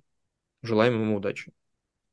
Но вопрос, собственно, э, слухи связывают его с появлением в Манчестер Юнайтед Дэна Эшфорда. Как ты оцениваешь его приход туда? А, Да, ну, э, я, я думаю, тут э, в одну цепочку все выстраивается, но все-таки подробнее обсудим это э, в каком-нибудь из наших форматов, когда это будет официально известно. А сейчас давайте, ну, совсем э, в общих чертах выскажу свое отношение. Э, Во-первых, я давний фанат Дэна Эшфорда, э, то есть ты вот начал перечислять его биографию с э, Брайтона, но я за ним слежу с Вестбромвича, Э, И вот еще с тех пор считаю его одним из самых э, адекватных, интересных э, управленцев, потому что должности у него были разные, там и в английской футбольной ассоциации он работал, ну и дальше потом перечислил э, Ньюкасл и Брайтон, э, и функционал его немножко менялся, но э, везде он очень классно вникал в детали, вникал в процессы и отлаживал эти процессы.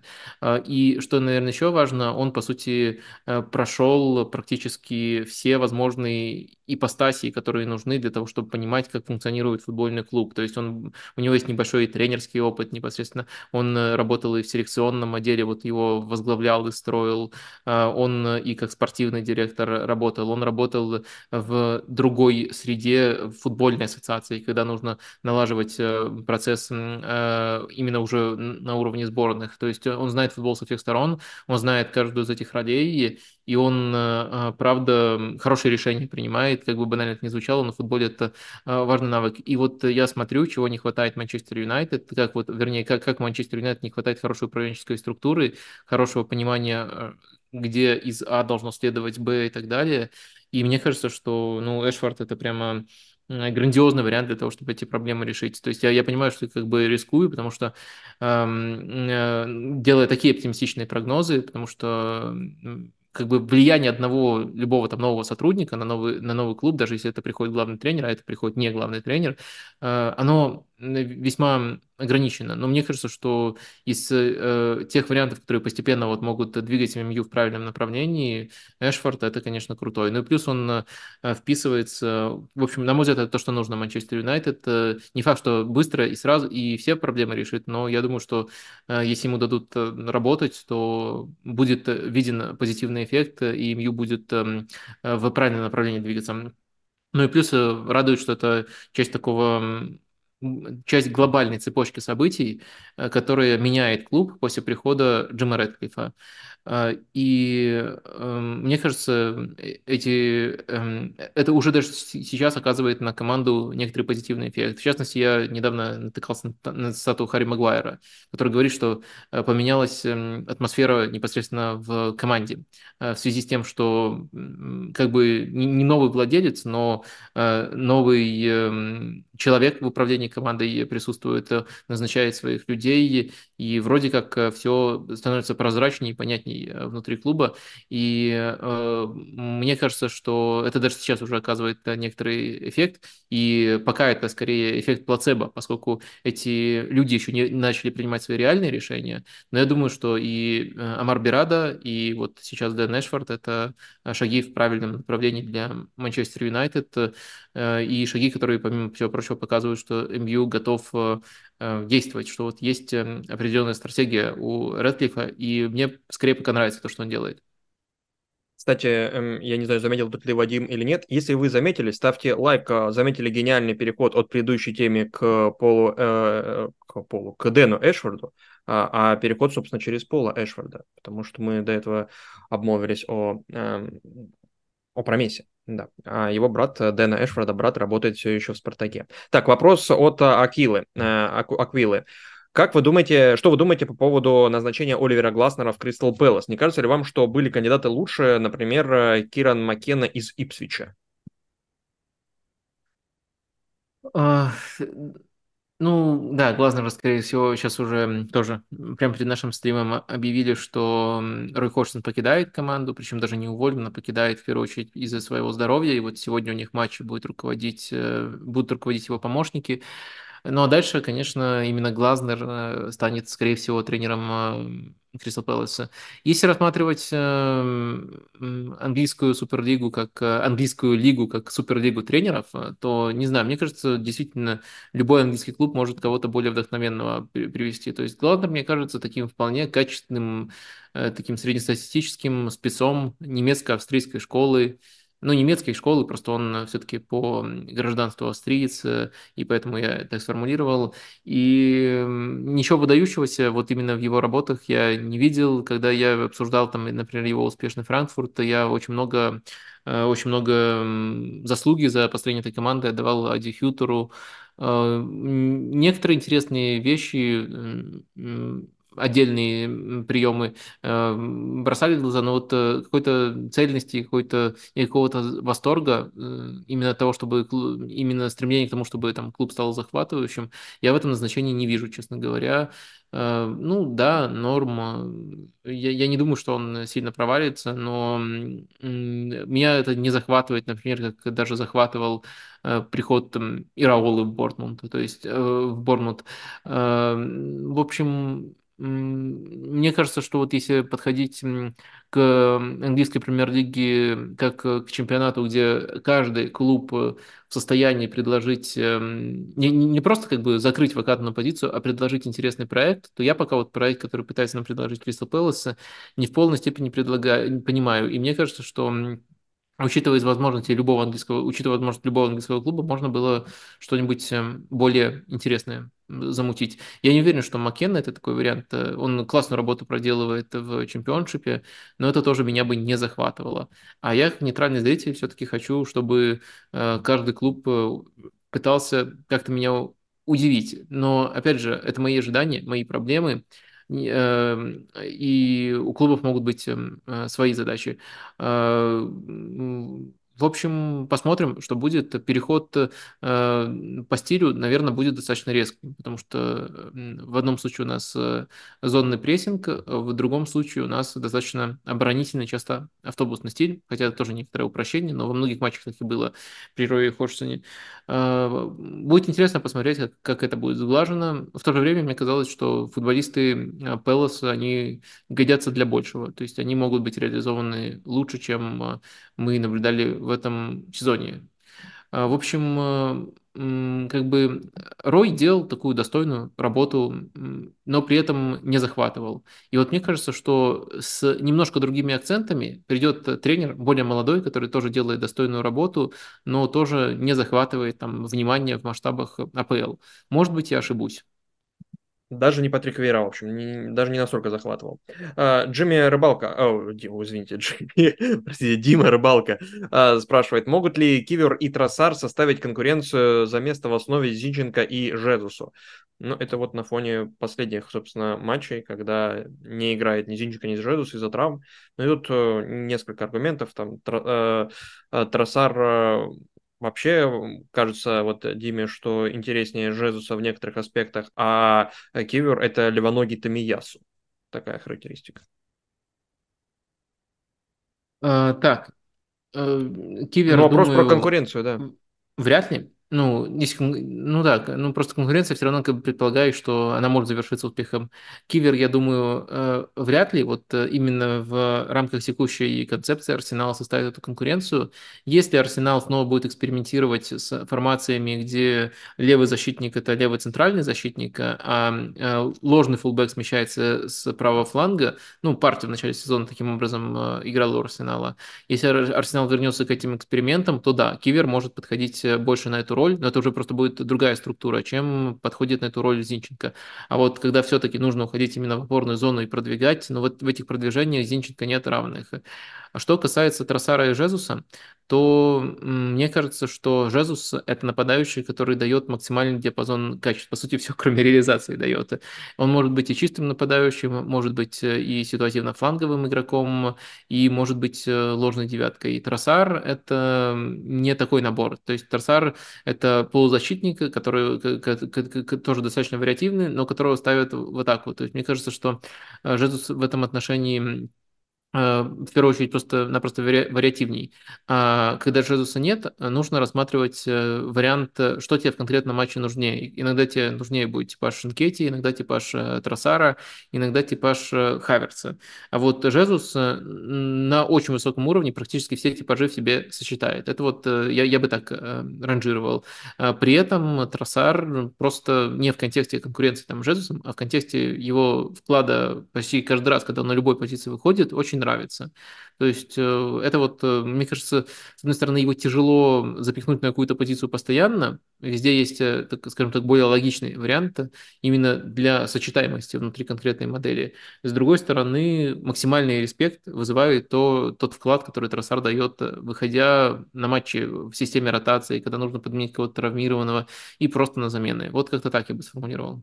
И последний вопрос в этой части. Влад спрашивает, как будет играть ПСЖ без МБП? Ходили слухи про трех звездных новичков, э, центральный защитник, э, топ разыгрывающий опорник, нападающий типа Лаутаро или Симена. Э, кто, по вашему мнению, должен переходить в ПСЖ? И лучше, и кого лучше всего взять для стиля Луиса Энрике? Или можно считать да. вообще плюсом уход МБП? Э, давай, наверное, поясним, откуда этот вопрос э, берет корни. Ну, как я, под, э, как я подозреваю, матч против Нанта, где МБП не был в стартовом составе, но он в итоге... Но это уже второй матч в чемпионате, он не выходит в стартовом составе, потому что еще до этого была игра с, с Лансом же, где он не играл. Ой, с Лансом, господи, с, с Лилем. Лилем. С Лилем. Да, поэтому я немножко да, да, не тормозил. На прошлой Но неделе. тогда это было в рамках такой достаточно глобальной ротации, и объяснялось тем, что перед Лигой Чемпионов. Ну и плюс он не полностью был готов. А тут угу. скорее уже объясняется тем, что эм, появились новости. Там Орнштейн написал о том, что он уходит в конце сезона и так далее, и так далее. Э, в общем, в этом матче, конечно, все выглядело ужасно без МБП, просто потому что казалось, э, как будто вот перед стартовым свистком взяли и важный элемент из команды вынули. То, то есть это как бы вариант игры ПСЖ который подразумевает МБП, но без МБП. Это не как бы новый вариант игры, который нам предлагает э, ПСЖ. Это как бы важно держать э, в уме, и по этому матчу не делать излишних выводов. Если долго команде, команде придется играть без МБП, даже с этими игроками, я думаю, появится постепенно э, достаточно ощутимо другой футбол. А что касается глобального направления – то тут э, слишком много переменных. Э, зависит от того, кто будет тренером в следующем сезоне. Наверное, да, практически под любого тренера нужен разыгрывающий опорник, хотя я думаю, что есть и те, кто лучше адаптируется к Угарте, поскольку это не тот типаж, который нужен, э, который нужен Луис Энрике, но это в целом хороший игрок. Короче, состав ПСЖ, главная его проблема не в том, что есть МБП либо нет МБП, а в том, что он разбалансирован и собирался как будто как такой монстр Франкенштейна. Половина состава под, под одни тренерские взгляды, э, другая половина под другую тренерскую школу. А, в общем, вот это бы устранить и хотя бы несколько трансферных окон провести в режиме последовательности. А, вот, мне кажется, пока, к сожалению, мы можем формулировать только на таком начальном уровне, пока у нас нет этого, э, этого более глобального понимания. А, так, давай сейчас э, не, не, не обратимся к чатику. Тоже тут некоторые вопросы есть, связанные с актуалочкой. Вот тут э, большая активность от РВЕ всегда, и в частности он приводит список э, Ливерпуля, травмированный, э, список травмированных Ливерпуля, и там Алисон, Матип, Цимикас, Сабаслай, Трент, Тиаго, Бачетич, Джонс, Жота, Нунис, Доак и так далее, там Салах только-только вернулся, да, и вопрос, собственно, тут нет, но есть вопрос от Yellow Black, почему так много травмированных, а я бы даже расширил этот вопрос, может ли этот список повлиять на не знаю, перспективы Ливерпуля в чемпионской гонке. И этот список просто увеличился как раз-таки на выходных, потому что и Жот получил травму, и Джонс.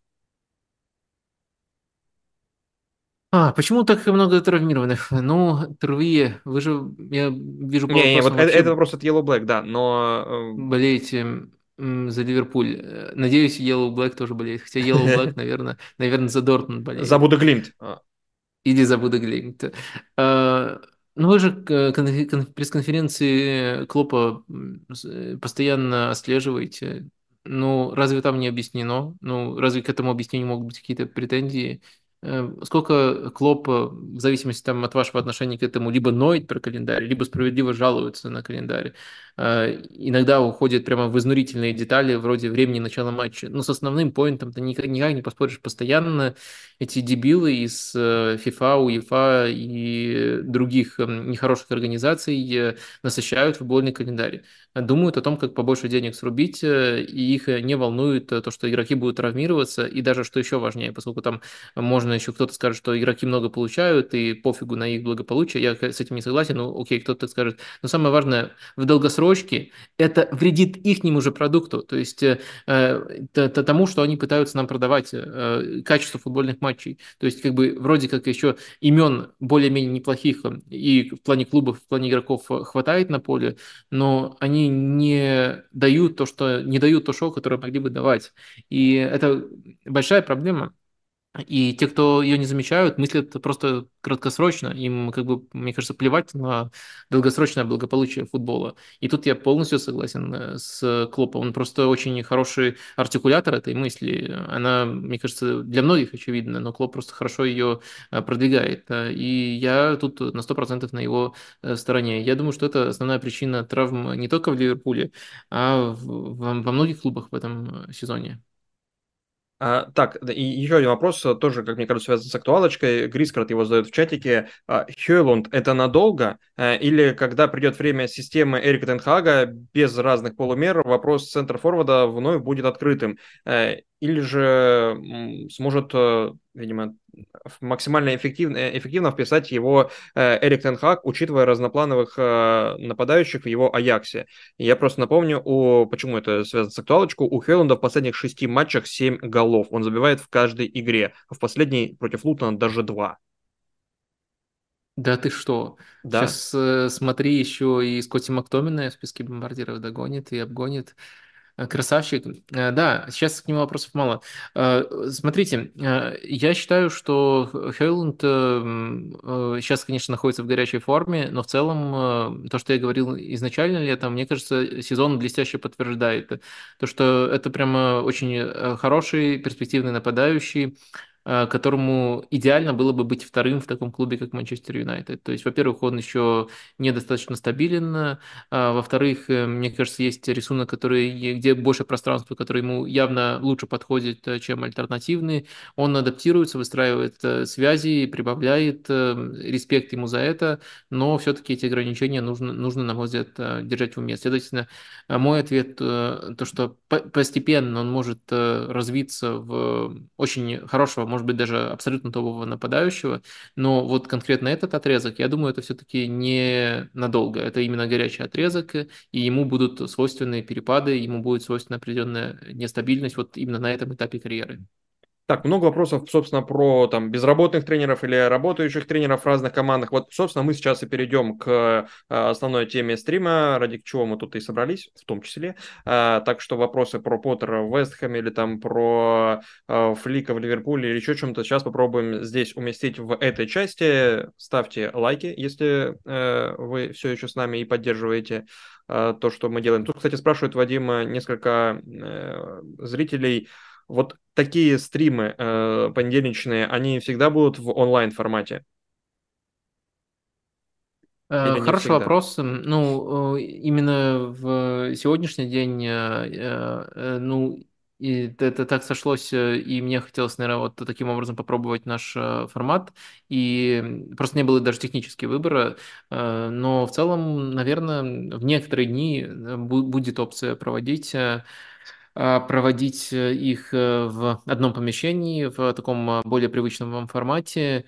Но в целом, э, чтобы вам не врать, удобнее конкретно мне, и чтобы все успевал, успевалось, мне удобнее вот такой формат, который вы сейчас наблюдаете. Если вы не сильно от этого страдаете, кстати, можете, конечно, фидбэк писать, э, и если, если вам это нравится, если вам это не нравится. Если не сильно от этого страдает наша химия, э, то я, я надеюсь, что наша химия Вообще очень хорошо звучит, учитывая, что меня Уолтером Уайтом обозвали уже сегодня. Если не сильно страдает от этого наша химия, то я бы предпочел, наверное, такой формат э, делать практически э, постоянным. Вот мне как-то привычно это делать э, в понедельник, иногда в формате МНФ, иногда в таком формате. Ну и планировать таким образом немножко свой, свой график проще. Так что нет, это не фиксированная опция, но это опция, которой я э, склоняюсь. Вот скажем, скажем пока так. Можете писать э, в целом э, свой фидбэк и на этом, и еще на вот то, что вы сейчас услышите. Как бы у наших стримов, мы, по крайней мере, пытаемся, экспериментируем, делаем такую идею, будет всегда какая-то одна такая большая тема объединяющая, которая шире вопросов, которые прилетают в конкретный момент. И вот сегодня такая объединяющая тема – это безработные тренеры. Вот посмотрите Нравится ли вам такой формат обсуждения? Мы к нему переходим. Да, к нему переходим. А, мы отобрали 12 безработных тренеров, а, которые э, либо сейчас без работы, и таких много, а, либо уже давно без работы, такие тоже есть. Давно, это там несколько месяцев, может быть, кто-то больше года. И двух тренеров, Хави и Нагельсмана, которые, скорее всего, будут э, в поисках работы, или и работа их будет искать э, летом, потому что Хави уже объявил о том, что он уйдет из Барселоны. Нагельсман пока не понимает, у него спрашивали о его будущем, и он пока говорил, я сосредоточен на сборной на чемпионате Европы, а дальше посмотрим. Э, ну, Наверное, он тоже хочет все еще в клубном э, футболе работать. Мы не будем здесь брать Клоп, потому что его будущее на ближайший год, если верить Клопу, а других источников э, у нас нет, и смысла не доверять ему в данном случае тоже нет. Будущее Клопа на ближайший год тоже определено. Он год после там, лета, да, он не будет тренировать в принципе, поэтому ему работу мы искать не будем. Это не имеет смысла, может быть, попозже, ближе к концу отпуска э, Юргена Клопа. Но будем искать другим работу. И давай начнем с Антонио Конте.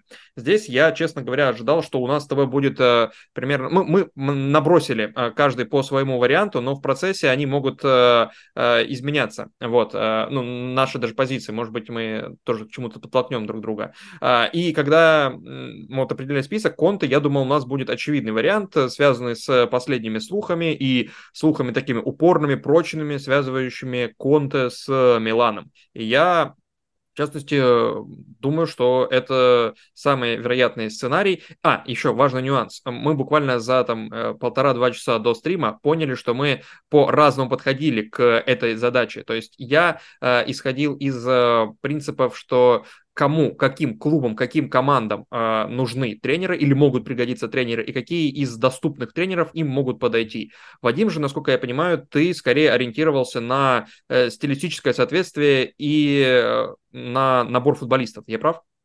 Ну, грубо говоря, ты учитывал слухи и то, что реально Нет, может кстати, случиться. кстати, не, не совсем. Я учитывал слухи только относительно конта. Относительно других я ну, не, не гуглил, не знаю, кто куда кого сватает. А, я учитывал слухи, э, даже не слухи, а форму э, э, команд, в которых может смениться тренер. Вот. А, под... Ну, на самом вакансии. деле, я скорее учитывал, эм, где может смена тренера улучшить ситуацию. Это не означает, что обязательно в каждом из этих клубов сменится тренер. Это я скорее учитывал, а вот слухи я вообще не учитывал. То есть я решил то, что мы тут э, именно фантазируем, ищем э, им работу, э, не занимаемся чем-то серьезным. Это как бы не, не, не да, прогноз, не, не аналитика. Это чистейшая спекуляция, которая, надеюсь, будет обоснованной и вам интересной. Но если владельцы клубов, которые мы будем обсуждать, смотрят нас, то и кого-то по нашей просьбе пригласят, по нашей рекомендации, то мы ни в чем не виноваты, имейте в виду. Да, а, Вадим, так куда, тебе кажется, Конте должен э, идти, если не Милан? Куда? В каком направлении? Эм, я думаю, что в направлении Дортмунда он должен идти, в Боруссию. Я эту мысль уже открывал, раскрывал на одном из наших стримов. Я вижу в Боруссии не, недореализованный потенциал. Э, я считаю, что Конте – это тренер, который, который мог бы свою, э, через свою схему очень многих футболистов заново раскрыть в этой команде. Э, в частности, мне было бы интересно посмотреть э, на тройку, хотя, конечно, не, не все одновременно доступны э, защитников, где Шлоттербек, Хумельс и Зюди будет. Мне кажется, что Конте смог бы вот таким образом их преобразить. И в целом, мне кажется, что такой запрограммированный футбол Конте, автоматизм Антонио Конте очень здорово подошли бы Дортмунду. Кроме этого, есть еще хорошее соответствие, например, на позиции нападающего. Э, Филькрук в этом сезоне здорово играет. А на самом деле еще существует недавно выигравший Кубок африканских наций Себастьян Налер. Э, и это два таких хороших нападающих ориентира. То есть можно практически каждого футболиста эм, рассматривать, который есть в Дортмунде, и э, как бы рассказывать, как Конте его эм, перераскроет, раскроет заново. Э, Эмре, Джани, не смейтесь, на самом деле, если он в форме, есть э, нотки Нгола Канте, например. Короче, я, я вижу, как Конте может этих футболистов улучшить. Он действительно, э, понятное дело, есть тут оговорка про язык, но он действительно хорошо тактически этой команде соответствует, на мой взгляд. Вот тут Yellow Black включился, видимо, ты угадал, за кого он болеет. Боруссия, к которой мы привыкли, и футбол Конта – это антиподы, пишет он в чатике. Это правда. Это правда. То есть э, Конта не Клоп, э, но в то же время давайте посмотрим, э, сколько тренеров было у Боруссии за последнее время, которые не соответствуют этим принципам. Перзич не соответствует этим принципам, только там в плане бравады, то есть не на футбольном поле. А Фавор не соответствует этим принципам.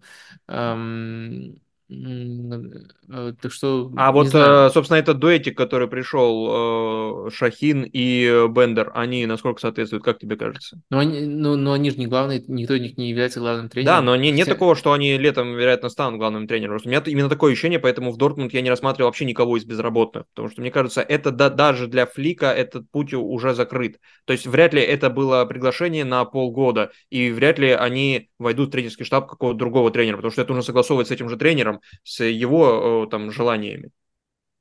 Я это иначе вижу. То есть я не, я не считаю сценарий, который ты описываешь, фантастическим, но я думаю, что вот если оценить информацию, которая есть у нас э, сейчас, прямо сейчас этого не планируется. Mm. Сейчас лучший сценарий, который хочет там Вацки и боссы Дортмунда, это чтобы Эм, Терзич меньше занимался непосредственно тактикой, больше занимался э, общей менеджерской работой. В одном из интервью Вацки даже говорил, что вот у него не на все хватало времени. Сейчас вот эти вот э, люди немножко снимут с него давление, немножко его разгрузят, а сам Терзич, это вот в глазах э, Вацки, это человек, которого нужно в любой ситуации защищать. Иногда это прямо иррационально, необъяснимо, но я не думаю, что ему такое подсунули бы. Я думаю, что это постепенно постепенно может стать неизбежностью э, из-за, допустим, результатов. Э, и это будет просто каким-никаким удобным вариантом. Э, но в целом я не думаю, что вот на стадии принятия этого решения был именно такой план. То есть это один сценарий, который может реализоваться, но я думаю, сейчас планируют наоборот, что как бы Терзича, возможно, нужно было уволить еще тогда, но вместо того, чтобы уволить его, Э, болельщикам э, дали немножко другую таблетку. Mm. Это вот э, как раз-таки Бендер и Шахин заходят на этом этапе. Так, давай прежде чем к следующему тренеру переходить, он безработный дольше, чем любой другой тренер вообще. Подожди, вот... э, ты, ты не назначил я, я, я, сейчас, я сейчас скажу, вот к этому мы джентльмену перейдем. Давай ты пока опрос оформишь. Это Зенедин Зидан, он уже... О, это два... точно джентльмен три, три года без работы. Вот вопрос э, а, в опросе сформулируй типа как э, где должен оказаться Зидан, или лучшее место для Зидана, или где бы вам хотелось, чтобы работал э, Зидан, э, с учетом всего-всего, всех э, возможных вариантов. Э, ну вот, Вадим, я думаю, ты их э, без труда сам составишь. Вот, Зиндин Зидан. Э, так. В смысле? Какие варианты? Давай, говори. Ну, хор- хорошо, но сборная Франции из очевидных. Э, ПСЖ из очевидных. Ювентус. Давай не будем брать Реал, это ленивый вариант для Зидана, не будем даже оставлять такого варианта в нашем опросе. Давай возьмем э, что-то более непредсказуемое. Бавария или Марсель, я предлагаю. Вот выбери один из этих вариантов.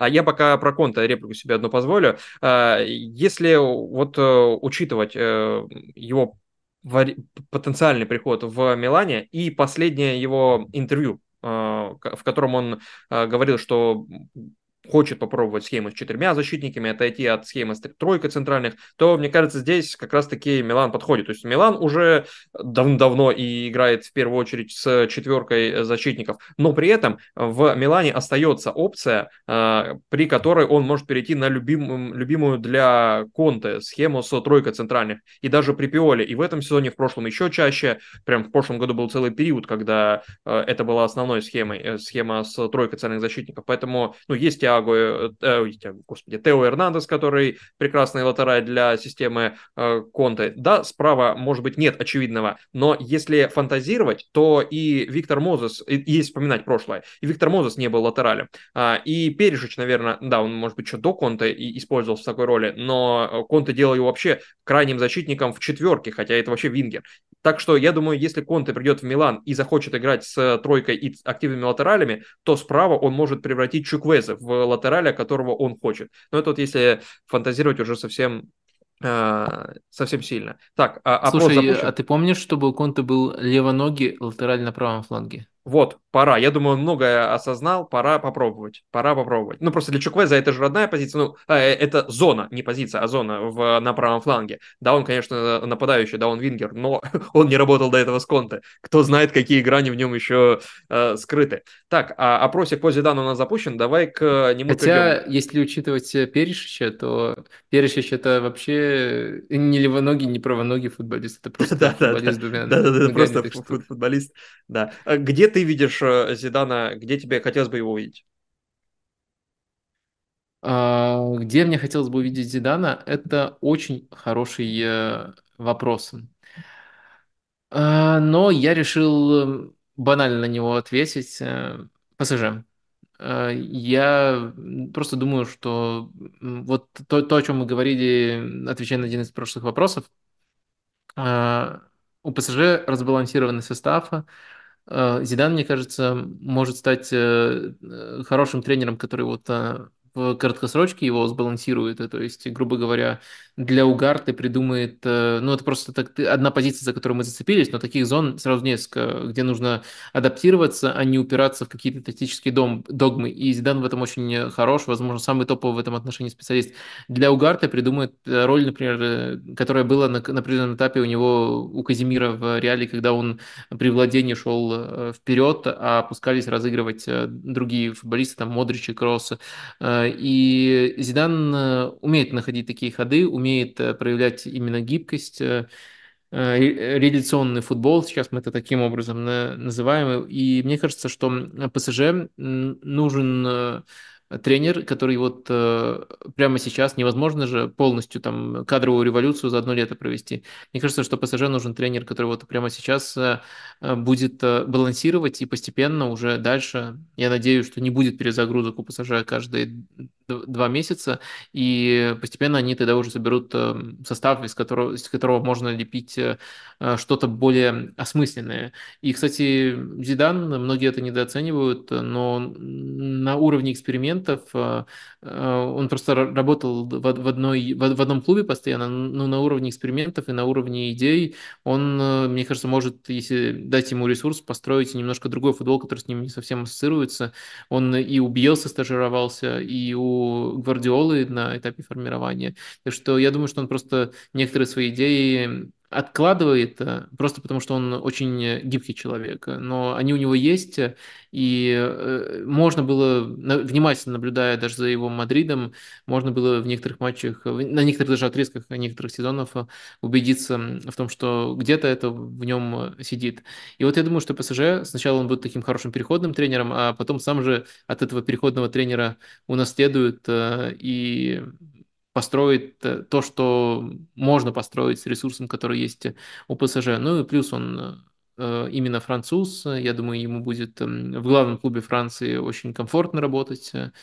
Конечно, некоторые болельщики Марселя будут недовольны, но не, Что Марселе, Марселе, я думаю, было бы а, любопытно. Он никогда не играл за Марсель, но это его родной город. Э, и учитывая то, как, э, что сейчас происходит с Марселем, с болельщиками, отношениями между болельщиками и клубом, и как часто меняются там тренеры, то я думаю, Зидан та фигура, которая могла бы их примирить. Но я выбрал э, направление поконкурентнее. Э, ну, если бы Марсель это конкурентное, конечно, направление, потому что конкурент у нас ПСЖ. Конкурентнее в сравнении с ПСЖ как раз-таки. И я бы скорее отправил Зидана в Ювентус, и там мне было бы интереснее за ним наблюдать чем в Париже и тем более, чем в сборной Франции. Наверное, менее комфортные условия, э, чем в, вот в этих э, командах. И тем более не менее комфортные условия, чем в Реале, к которым мы привыкли и к которым Зидан привык.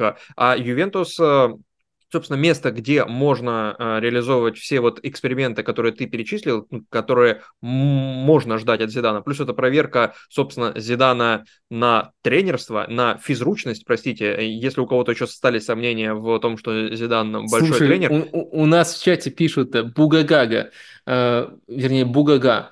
Э, Зидан не будет тренировать. Он физрук и боится опозориться. Вот. Вот, и как раз-таки вот для э, такого скепсиса, мне кажется, появление в Ювентусе было бы крутым ходом, потому что лига конкурентная, э, Ювентус сейчас не лучшая команда этой лиги, в последние годы тоже, и плюс э, в Ювентусе, потому что были же наверняка слухи о Зидане, когда он только ушел из Реала, там, то есть три года назад, да, два с половиной, о его возможном приходе либо в сборную Франции, либо в Ювентус, но сейчас в Ювентусе не такая токсичная, что ли, атмосфера в руководстве, как мне кажется. То есть э, Джон Толли же еще работает, э, ничего с ним не случилось. Э, и я думаю, вот это более здоровое руководство, оно может помочь, да, ну, собственно, спокойно работать, чем то, которое было там при Аньеле, условно.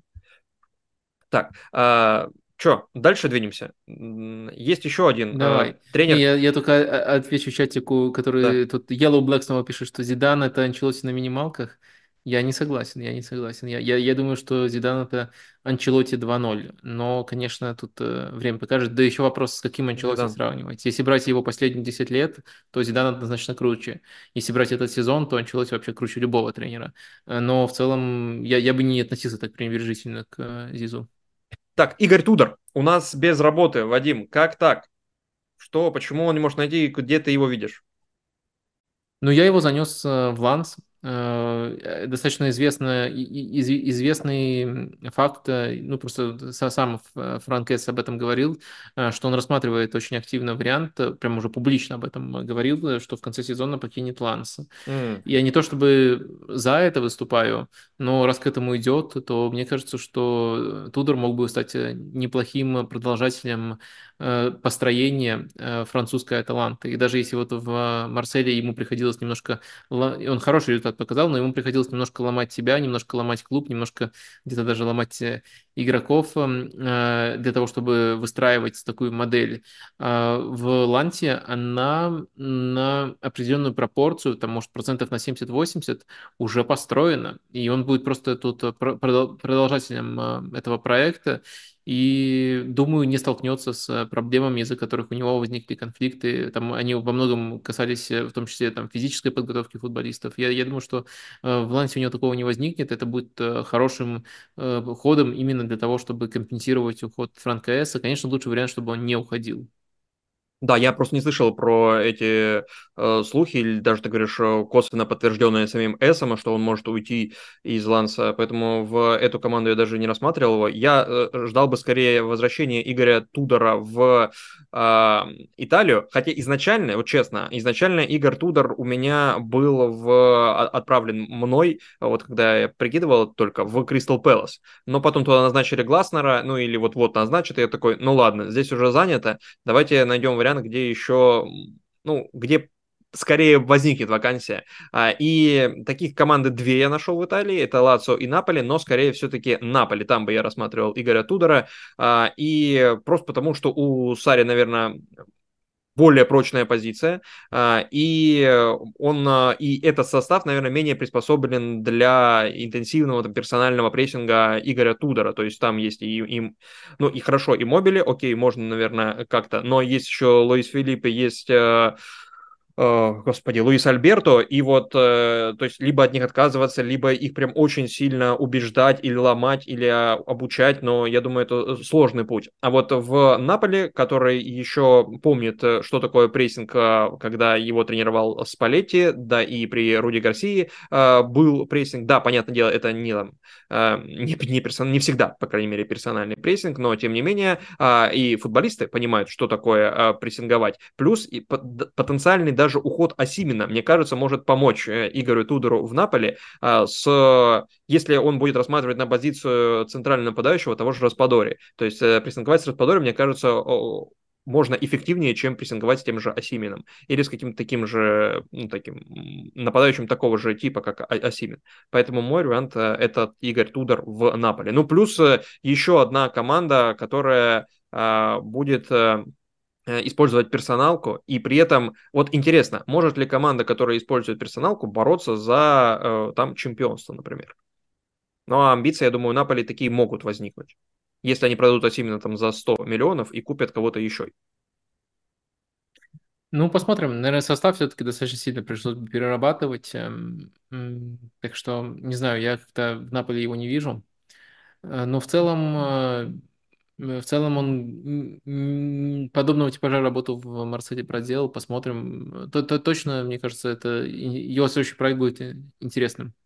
Так, Руди Гарсия, еще один бывший тренер а, Марселя, который и, и бывший тренер Наполи, к слову. Да, и бывший тренер Наполи, э, где и тебе... бывший тренер Аль-Насра. Вот, это важно для моего варианта. Э, где тебе хотелось бы увидеть? Я Руди Гарсию поместил э, в Вест Хэм. А, стараюсь тоже немножко все-таки не отрываться от земли, хотя очень высоко и сохранять некоторую реалистичность, э, хотя очень высоко котирую Руди Гарсию, но, конечно, топовую работу э, после того, что случилось в Наполе, он не получит. Э, это был его большой шанс, и я думаю, что мы несколько раз обсуждали это не только по своей вине, но он там все-таки не добился успеха, даже можно это назвать чем-то близким к провалу, ну, просто нужно учитывать контекст этого провала. И сейчас он большую работу не получит, но в целом я его как тренер очень высоко котирую. Мне кажется, что это э, тренер, который очень хорошо раскрывает э, именно атакующих э, футболистов, э, причем сочетает и структурность, и нужную степень свободы этих футболистов.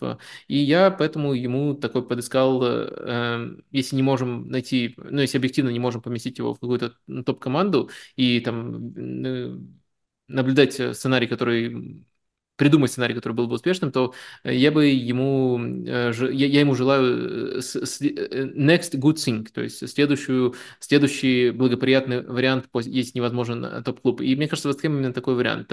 И тут что у нас есть? Ну, во-первых, это клуб, который с, обладает некоторыми околотоповыми амбициями, это расположение в Лондоне, это хорошая инфраструктура и это ресурс, который есть практически у любой команды АПЛ.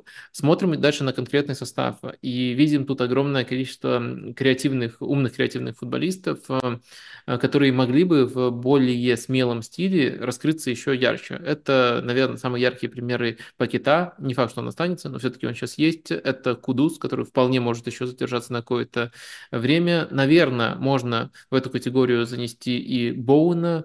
Э, если здоров и в неплохой форме, то Антонио, очень недооцененный игрок именно как нападающий. В общем, мне, до, до этого эти, таких футболистов такого типажа было еще больше, но постепенно э, Фарнальцев э, разменивает на Келвина Филлипсов э, Дэвид, Дэвид Моэс. Но в целом еще есть возможность эм, спасти этот Вестхэм, и я думаю, что Руди Гарсия был бы именно тем тренером, который после эм, нескольких сезонов стабильности, которая появилась при Дэвиде Моисе, может эм, дать нечто захватывающее болельщикам. И это захватывающее может даже привести к улучшению, в том числе в результатах.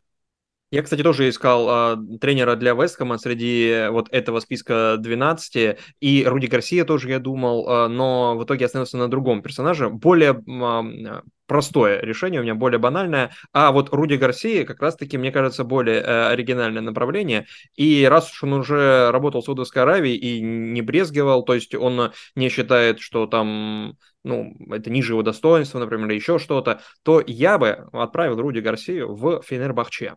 А, Фенербахче сейчас я провел э, консультацию с Эрвином Керимовым, э, ну, 30-секундную консультацию о э, том, насколько комфортно себя ощущает их нынешний тренер Исмаил Картал. Он говорит, вообще, вообще легко с ним расстанутся. Потом я посмотрел, у него контракт заканчивается летом как раз-таки у Исмаила Картала. Да, он сейчас борется с Галатасараем за чемпионство, немножко отстает, э, но если они побеждают, если они там даже не выигрывают Кубок Турции, а там, извините, Анкара Гюрджу, там Сапанара, поэтому шансы э, пройти до четвертьфинал невелики у Фенербахче. Так что я думаю, и с Карталом спокойно лето могут расстаться. Причем не нужно там неустойку э, платить, Слушай, ничего. У меня, у меня только один вопрос. Когда тебе Эльвин проводил консультацию, он передал тебе письма Фатиха Тарима? Нет. Он, он, он э, ни, никому не дает на них даже смотреть, э, куда передавать, ты чего.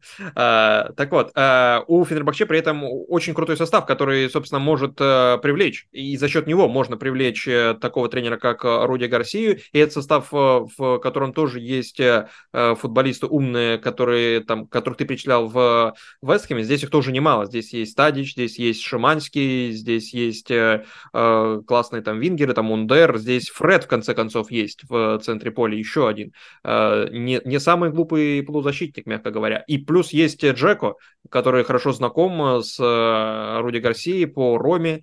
Э, есть там, ну, теперь уже есть там Бонучи Сюинджу, есть там Радек Рунич, ну и так далее, и так далее. То есть э, там на, на всех позициях э, футболисты с, э, ну, известные, как минимум, и они играют, то есть это не то, что приехали туда доигрывать, то есть они все играют, все активны, все забивают и раздают передачи, и, и Лига Чемпионов можно привлечь, и вообще Еврокубками, и я думаю, я так понимаю, так привлекли, привлекли вот всех этих футболистов, есть средства, что называется, у Фенербахче, чтобы привлечь и тренера, такого как Руди Гарсия. Тренера гораздо статуснее, Слушай, чем меня, ты, ты меня почти убедил но один вопрос. А ты не хочешь смотреть на Руди Гарсию? Ну, просто ну, не получится. Всегда хочется за такими проектами следить, но на, на практике почти не получается. Очень на периферии они остаются в формате там пары матчей. Не хочешь чаще видеть э, команду Руди Гарсии? Поскольку я иногда этот мотив использую, когда выбираю для тренеров э, место работы. Ну, есть такое. И вот, переходя к следующему тренеру, каюсь, я думал об этом, э, кого я хочу смотреть, кого не, не хотел бы смотреть. Э, и это стало решающим выбором. Но касательно Руди Гарсии, да нет, в целом я не думаю. Но как раз таки это может стать поводом э, смотреть, по крайней мере, в Еврокубках за Фенербахче. То есть раскрывать свои, расширять свои горизонты, а не оставаться в рамках какого-то одного круга команд. Ну вот, например, смотри, вот Сапанара перешел в Анкарагюджу, я слежу как минимум за результатами, а первые два матча я даже смотрел, ну, пока Сапанара играл, то есть там он сначала вышел на замену, я посмотрел 30 минут, потом он ушел там э, в следующем матче, я посмотрел там 60 минут, потом выключил. Все, а, вот э, они раскрывают новые горизонты. Давай закроем опрос по Зидану э, сейчас и откроем новый опрос по следующему тренеру. А, куда пристроим Зидана? Варианты ответа. 43% сборная Франции, 29% Ювентус, 21% ПСЖ и 7% э, Марсель. Да, кстати, я сейчас ошибся. Сейчас у нас э, сначала давай про Хави поговорим и его а, а, опрос тоже оформим как-нибудь. А, лучшее место для Хави, как-нибудь так. Или опять же, куда пристроим Хави а, такого же рода. Это вот, вот тут у меня была масса вариантов, и ни один из них не очевидный, как мне кажется. А, если у Зидана там несколько вариантов, и каждый из них вроде бы логичен, то есть и там сборная Франции, и ПСЖ, и Реал, и Ювентус, и а, Марсель, и Бавария, то есть везде можно можно логично объяснить, то вот с Хави сложнее. Но и когда я говорил, что вот э, эм, кого мне хотелось посмотреть, кого нет, я не Хави имел в виду, я просто перепутал порядок. Но давай сначала про Хави. А, так, ну давай твой вариант, его впишем в вопрос. Какой у тебя вариант? Милан, ну давай вписываю, а да. потом поясню. Милан, у меня Аякс. Ого. А, да, и давай, чтобы добавить еще парочку вариантов, а, а, ну не знаю, на, на фантазию, Вадим. Манчестер Сити. Давай Жерону попроще. Это же направление очень близко к Манчестер Сити, но не так высоко. Ну, мне, мне было бы интересно, как, э, ну, понятное Жирона? дело, Мичел уходит на повышение, ну, а поменяются Хави местами, условно, поменяются местами, из, ката... да. из, из другой каталонской команды мстил бы Да, Барселоне, да. либо не, не, ну, не, ну, не ну, ну и давай бы. четвертый вариант, я не знаю. Э, Интер Майами, сборная Испании, Рома, что-нибудь из этого выбери. Ну, давай Рома. Давай Окей. Рома. Ты, да. ты, Потому что Интер Майами точно выиграет. Интер Майами точно бы выиграл, да, очевидно, в этом вопросе. Uh, так, uh, ну поясни теперь, поясни за Милан, Вадим. Э, ну, я уже несколько раз э, задвигал мысли в самых разных наших форматах, и с Стасом Мининым э, в МНФ, и в стримах, что вот Милан в этом сезоне пытался стать более структурной командой. Этой задачей в начале сезона наградили Пиоли. Он попытался там и вложенных фулбеков, и другие эксперименты использовал, но в итоге у него появился хороший мотив для того, чтобы равно все эксперименты, много травм, и он решил игру упрощать. В этом упрощенном режиме он выжимает практически максимум из тех ресурсов, но глобально эта задача не поменялась у Милана. Милану все еще, вот особенно с, этим, с этими новыми владельцами, нужно, нужно Э, нужен общий структурный путь, э, нужно подбирать там под это футболистов, и вроде как э, и желание делать есть это, и достаточно адекватные люди в руководстве для этого есть, но нужен все-таки, как мне кажется, несмотря на все комплименты к тому, как Пиоли справляется с стрессовой ситуацией, для того, чтобы работать вне стрессовой ситуации, нужен все-таки, мне кажется, другой человек, просто именно другого тренерского склада. Э, подробнее я это проговаривал в других эфирах, э, просто не хочется сильно дублировать. И вот мне кажется, Хави для такой перезагрузки подходит очень здорово, э, и думаю, что состав Милана на стартовых настройках тоже Хави даст неплохие возможности. Я вижу как минимум одну важную позицию, где Милан в текущем состоянии превосходит Барселону, это как раз-таки место опорного полузащитника, и Бенасер, особенно если он физическую форму наберет, это опорник нужного типажа, и уровня которого там нет никого, ни, ни у кого, у, нет, нету у Барсы. А Адли – это пока эксперимент в этом направлении, но тоже он хорошо пасует, и с ним, мне кажется, можно в этом отношении а, работать. В общем, мне кажется, что а, Милан готов стать на структурные рейсы, рельсы, и Хави – это хороший тренер для того, чтобы такую для того, чтобы такую мини-революцию в команде провести. Так, а, теперь мой вариант. А, Аякс, а, ну я говорю, я сложно Ой, вообще... Последний, последний да. момент. Раз mm-hmm. у нас сегодня такой теневой герой стрима, фоновый герой стрима Чуквеза, я считаю, что вот у Хави он станет э, в, встанет в роль Дембеле, Дембеле вот, в, в эти изоляции. Мне кажется, он прямо э, идеален будет для этой роли, и он станет намного более важным футболистом, чем э, сейчас. А, почему Аякс? А, я вообще долго думал, что делать с Хави, э, и понятное дело, что Аякс должен был среди э, хотя бы кому-то, э, он должен быть соответствовать какому-то тренеру из безработных. Э, у меня, честно говоря, был даже флик в мыслях, но в итоге я остановился на Хави. Во-первых, потому что Аяксу нужен тренер. Вот, Аяксу нужен тренер. А почему Хави? Потому что Аякс и Барселона ну, идеологически, генетически связаны, исторически связанные клубы. Обычно, конечно, направление из Аякса в Барселону, но почему бы не пойти обратно?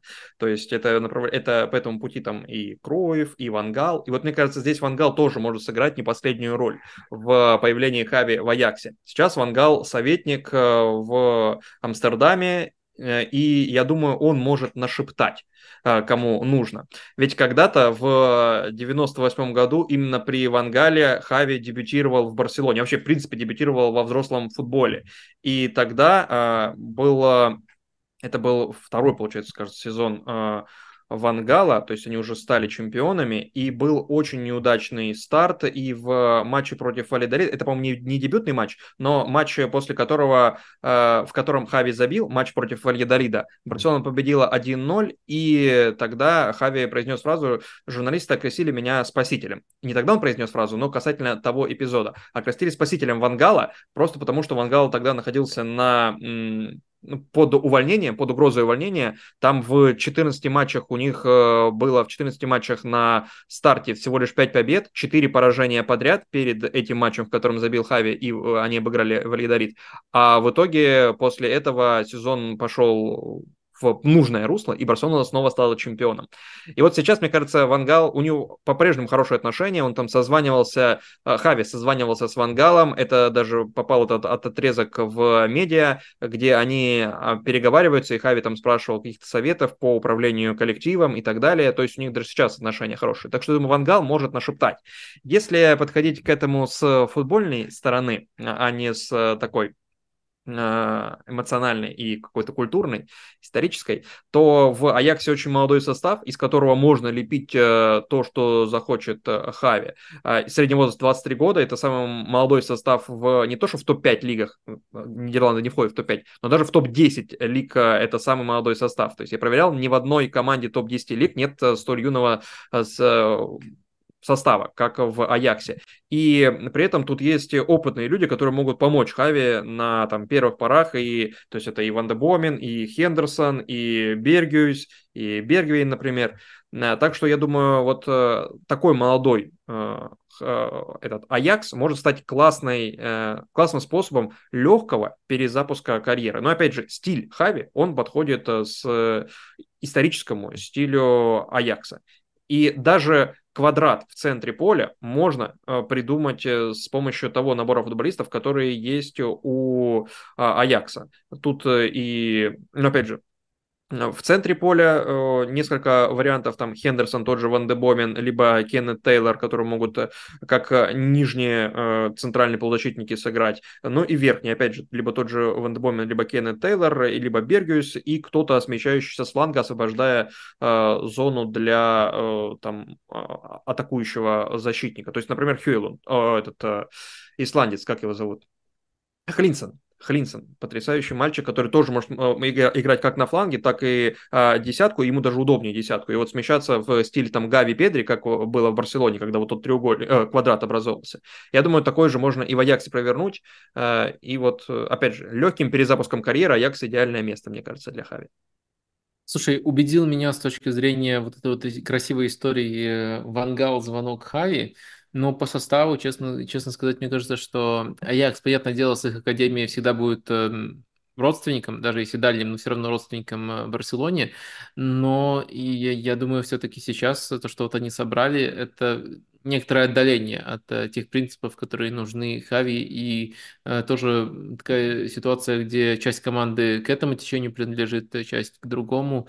И вот а как и в Барселоне, уверен, понимаешь, что... они настолько родственники, что они даже составы очень... тоже нужны рычаги какие-то Аяксу, понимаешь? Хави Тогда как, пусть, как рычаг. Пусть предлагают, приглашают Лапорту. Пусть а, опять же, Хави уже привык работать в таких условиях, он других не знает, э, как работать. А, вот э, Хави привык, и я не хочу, чтобы он работал в таких условиях, я хочу, чтобы он с адекватными людьми, там, Джерри Кардинали, э, Манкада, вот с ними работал в Милане. Там у меня спрашивали, кем будет Пулишич, если Чукуэза будет Дембеле, ну, вернее, почему Пулишич не, не будет в этой роли, ну, потому что у Пулишича немножко другой типаж, в футболе Хави, я думаю, он с левого фланга смещался бы э, в полуфланг. Вот и, а на правом фланге в изоляциях нужен э, типаж mm-hmm. такого более, более нацеленный один в один, на игру один в один, как Чукуэза. Это уточнил, раз вопрос прилетел. Так, к следующему Что, давай тренеру. Хави, Хави проехали, да. Да, давай к следующему тренеру, Жозе Мауриньо. То, ради чего мы и собрались, собственно. Да, я, я думаю, что он слушает наш стрим, он сейчас э, в растерянности, не знает, э, куда идти. Ну, слушай, я тоже в растерянности и просто выбрал вариант, если что, у нас по условиям можно повторять э, клубы, э, можно предлагать одному тренеру один и тот же клуб, а там уже кто кого выберет, там разным тренерам один клуб. Э, да, э, разным тренерам один клуб. В общем, я написал ПСЖ. Э, ему тоже написал ПСЖ. И тут у меня какая-то супер примитивная логика, которая подчеркивает то, что я толком не знаю, куда можно пристроить Мауриньо.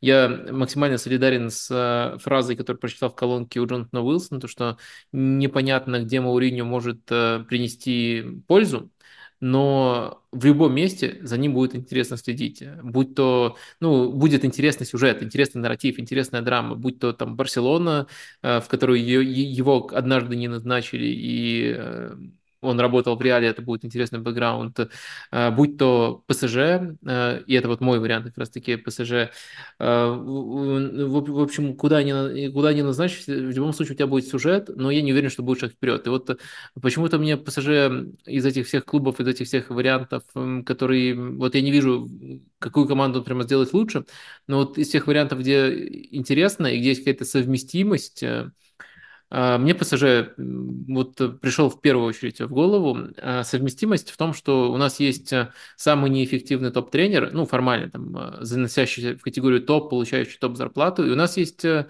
топ-клуб, который наименее эффективно расходует ресурсы. Ну и почему бы нам не соединить их и не посмотреть, что получится? Мало ли, каким-то волшебным образом вот эти вот вот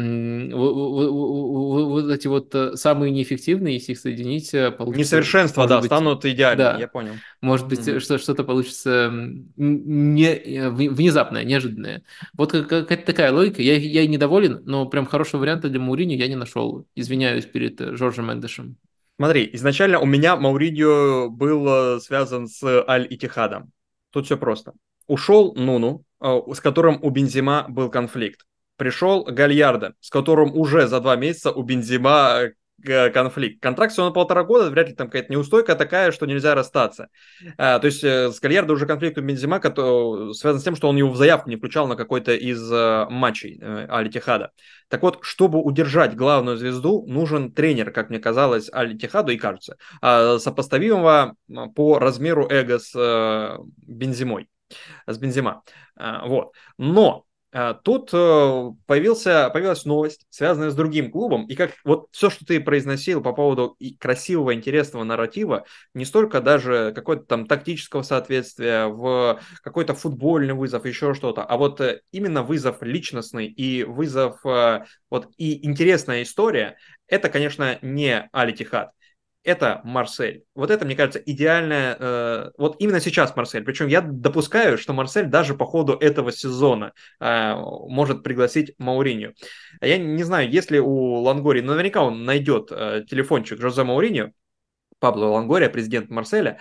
Э, и, э, ну, понимаешь, да, в чем нарратив? То есть Марсель – клуб, который просто э, испытывает гигантские проблемы из-за отношений своей команды, клуба и болельщиков. То есть болельщики приходили, там угрожали руководству клуба. Из-за этого Марселина там уходил, до этого у Игорь Тудор ушел, и, но не из-за болельщиков, а из-за там конфликтов с руководством. А вот Мауриньо та фигура, которая, как мне кажется, может всех примирить что-то, что ли. А, и это человек, который питается токсичной атмосферой, то есть максимально токсичная атмосфера, и помещая, что Мауриньо, он в себя все впитывает, и каким-то образом, как мне кажется, может это все преобразовывать в позитивную энергию для команды. Да, может быть не в долгую, может быть на какой-то там на полгода, на год, может даже дойти до финала какого-то Еврокубка или что-то выиграть, а, может даже навязать борьбу с э, ПСЖ там на какой-то дистанции, может быть, и на весь сезон на какой-то дистанции.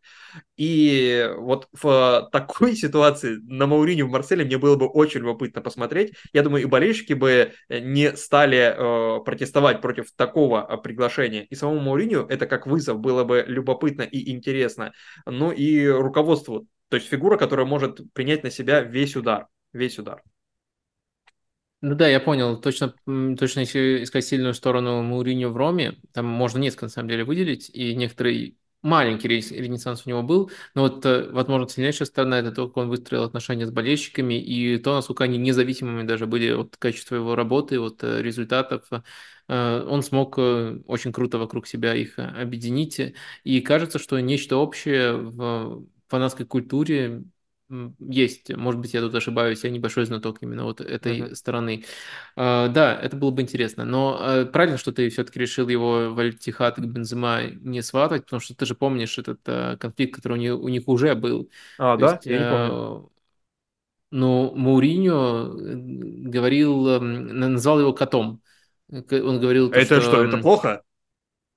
Да, Бензема воспринял это как плохо. То есть э, нельзя, если у вас есть только кот, э, то придется идти на охоту с котом. Но было бы лучше, если бы у вас была собака. Вот так вот тогда Мауриньо сказал про Бензема, и потом, ну, это сразу очень многих смутило.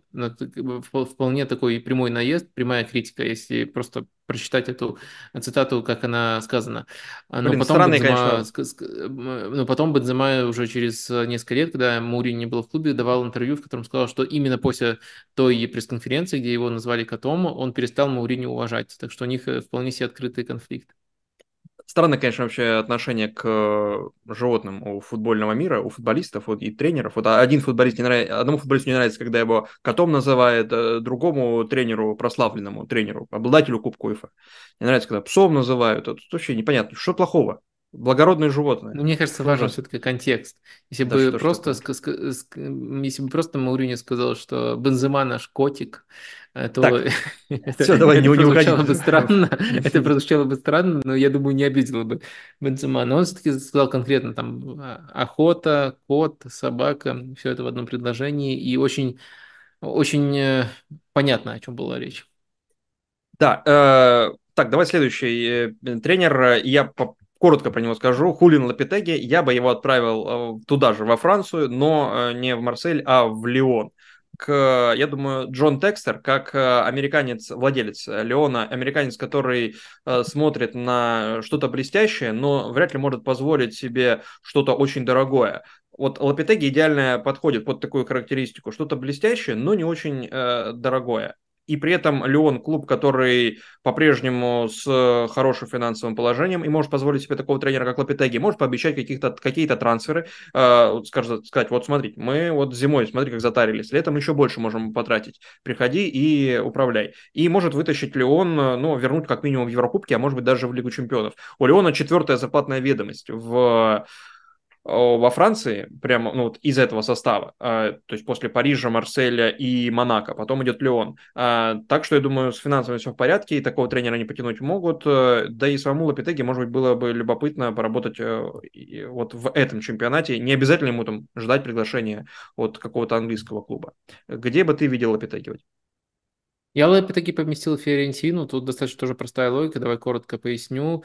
Мне кажется, что э, итальяна, который мне в целом симпатичен, немножко запутался в Фиорентине, ему сейчас нужна определенного рода перезагрузка, ну и сейчас он довел э, Фиорентину до той стадии, где не совсем понятно, каким может быть следующий шаг. Его прошлые работы э, мне казались намного более интересными, и начиналась Фиорентина именно так, но сейчас э, Фиорентина стала более примитивной, это владение со слишком четким опором на фланге и постоянно с с силовым нападающим. И Ой, я же только что описал, как, как играют команды Лапитеги. Эта команда уже готова для Лапитеги. То есть э, тут э, два профита. Во-первых, команда уже, ну, она не будет прямо мне симпатичной, но она готова для футбола Лапитеги. И Лапитеги, мне кажется, могут стать продолжателем именно этой линии позднего итальяна. А во-вторых, э, Винченцо Итальяна получит перезагрузку. Вот я вижу два позитивных исхода, если, если Лапитеги придет в Ферентину. Давай закроем опрос про Хави и, может быть, откроем последний а, опрос в этой части, э, или предпоследний, э, связанный с тренерами, которых мы не будем обсуждать, но которого, которых мы можем, если вы за них проголосуете. Вопрос, да. А, опрос по Хави. 31% э, отправляет его в Аякс, 28% в Рому, 27 в Милан, 13 в Жирону. Ну, ну видишь, вообще не очевидно. Вообще не очевидно, да. конечно, да. А, давай, собственно, я вот предлагал э, тебе такой опрос, э, тебе вроде он был любопытен. Чья судьба и из безработных тренеров вам интереснее? Вот такой опрос можешь ты оформить? Да, и это будет эм, Э, самым главным интерактивом в истории наших э, стримов. Да-да-да. То есть вы сейчас выберете тренера, которого мы потом обсудим. Да, ну вот смотри, я набросил тут э, Кики Сатиена. Давай Босс Венсона добавим сюда. А, Лорана Блана. И знаешь, кого бы я еще добавил? Вот тут писали про Йоахима Лева. Вот его я э, не вспоминал и не добавлял изначально в этот опрос. Но давай его добавим. Вдруг а, у него... Так, а, а, Кики Сатьен, Босс Венсен. Лоран Блан и Йоахим Лев. Я видел, его фамилия фигурировала. Будем считать, что Йоахим Лев э, собрал благодаря вот там одному упоминанию нужное количество э, подписей и, и попадает в этот список. Все-таки тренер статусный, чемпион мира как-никак. Вот э, вообще, в принципе, может он тренировать или не может? Вот э, голосуйте. Чья карьера, чья судьба э, вам интереснее? Кто выиграет в этом вопросе, того мы попробуем пристроить вот так вот в импровизационном варианте. А пока дальше двигаемся, мы уже почти до половины дошли э, из нашего списка. Ханси Флик, Вадим. Ханси Флик. Ханси Флик у меня в Дортмунд отправляется. В общем, э, почему я считаю, что Дортмунду нужна тренерская перезагрузка, я уже объяснял многократно. А, я уже предложил ему вариант с Конте, ну а Флик это, мне кажется, нечто такое более эволюционное. То есть он э, не будет рушить э, схему, мне кажется, многие футболисты не, не должны будут эм, переосмысливать себя, они просто получат э, лучшие наставления. Его Ханти Флик именно как эм, э, тренер, если говорить э, о непосредственной работе на тренировочном поле, о подготовке тактики и, и подготовке команды к матчу, он, мне кажется, очень сильный именно в этом отношении. От какого-то дополнительного давления в Дортмунде, как мне кажется, особенно на примере Терзича, защищают очень даже неплохо. И я думаю, что Ханси Флик в таких условиях проявит свои сильные стороны и не проявит свои слабые стороны. И я уже один раз это замечал, но вот э, по сути точно такая же аргументация у меня в ответе на вопрос, почему ему не стоит идти в Барселону, хотя он является одним из претендентов на ту должность. У меня как раз-таки Барселона. Но изначально у меня... Э, Да-да-да, это гениальная подводка, опять же. Э, э, но изначально я думал тоже про какой-то вариант в Германии, не Баварию. И я думал, если Хаби Алонсо все-таки уйдет в каком-то направлении, в, Ливерпуль, э, в Ливерпульском или в Мадридском, или еще каком-то, или в Мюнхенском. Кто знает, тоже не чужая для него команда вообще. Не, для меня не будет удивления, если он из Байера в Баварию перейдет.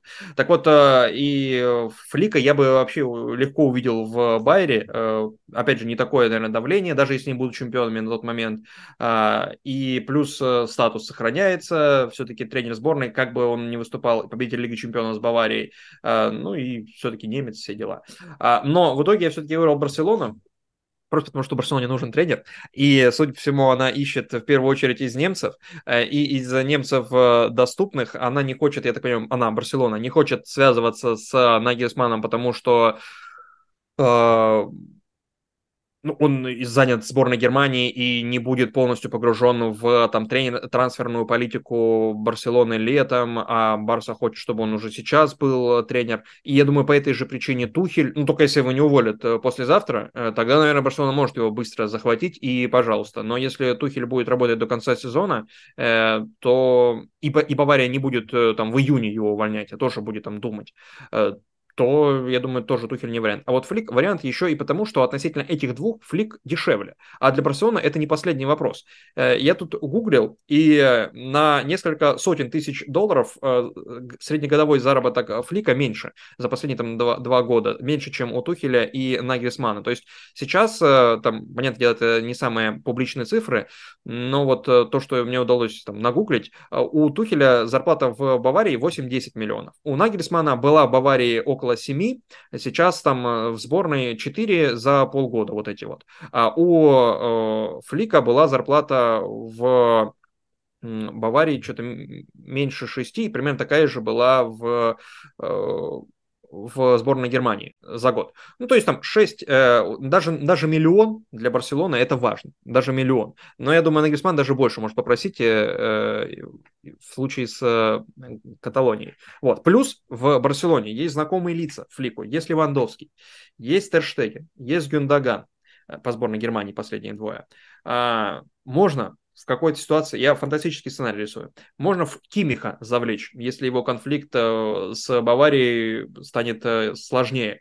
А, можно использовать Канцелу как э, ложного фулбека, как использовали там того же Кимиха, и по сути, как вот при, Хим, при Флике, по сути, стал вот Кимих вот таким мощным. Понятное дело, еще там и э, Гвардиола его использовал и так далее, но, наверное, при Флике э, Кимих стал вот Кимихом, которого мы знаем сейчас. Поэтому я думаю, вот э, Флик может быть э, вариантом для Барселоны. Хороший ли это вариант? Не думаю. Но реальный вполне. Ну, с такой, с такой формулировкой не поспоришь. Я, я тоже не думаю, что это прямо хороший вариант, но, э, ну, по сути, там сейчас Дезерби и Флик в качестве два, двух первых номеров фигурируют. А, Э, я твою логику понял, давай, наверное, дальше тогда да, и- давай дальше. Грэм Поттер тоже без работы. А, где ты его наблюдал бы? А, Я его записал в Кристал Пэлас, но это как раз-таки то, о чем э, уже косвенно я говорил, э, по ходу прям сегодняшнего стрима, так что в этот раз не, не отправляю вас куда-то далеко искать. А Вот э, это был бы тот вариант, который, э, как мне кажется, в Кристал Пэлас с футболистами, которые там есть, э, дал бы более захватывающий стиль. То есть э, сейчас проблема Кристал Пэлас э, в том, что ну, они как бы достаточно явно не вылетают, э, но в то же время очень редко за ними бывает э, интересно наблюдать. И хочется, чтобы их статус не поменялся, но, скажем так, внимание, которое они привлекают именно своими идеями, своим стилем, оно увеличивалось. И я думаю, что футболисты для этого есть. Конечно, два главных примера – это Беречез и Майкл Олисе, но также есть, мне кажется, очень классный, по сути, защитник э, Марк Гехи.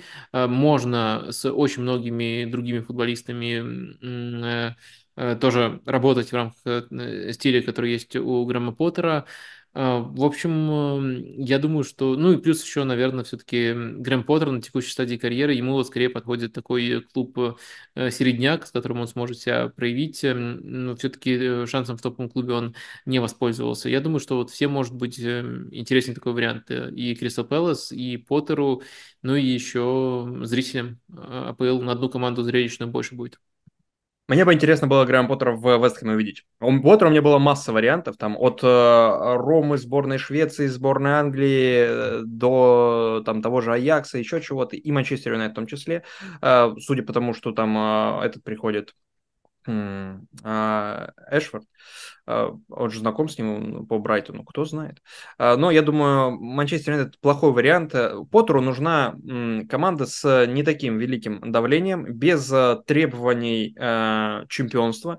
Э, даже, может быть, без требований Лиги Чемпионов, но при этом с амбициями и при этом с э, хорошими финансами, с хорошим составом. И вот все то, что ты перечислял по поводу Руди Гарсии в Вестхэме, мне кажется, можно приложить и к футболу Грэма Поттера, то есть как аргументы, почему, как аргументы за Грэма Поттера в Вестхэме. То есть тоже большой набор э, по полузащитников, умных футболистов, и не только полузащитников, и там э, в атаке собраны футболисты, которые способны и прессинговать, и способны играть в разный футбол, потому что Поттер не только там про владение, Поттер и про быстрые, быстрые фазы, и там Боуэн, Кудус тоже могут этому помогать, э, и контроль мяча, и здесь тоже есть набор футболистов, особенно если Пакета не продадут. А если продадут, то значит кого-то купят, потому что мы видим, как Вест Хэм умеет э, вкладываться, инвестировать, реинвестировать, что ли. А поэтому, мне кажется, Поттер, вот, вот все аргументы, которые про Роди Гарсию, мне кажется, подходят и для Поттера в Вестхэме. Но это вариант более банальный для Вестхэма, потому что ближе, потому что он англичанин и под боком. Вот. Солидарен с тобой, тут, тут, тут возразить э, нечего. Э, давай дальше тогда Да, двигаться. Ральф Казенхютель, Вадим.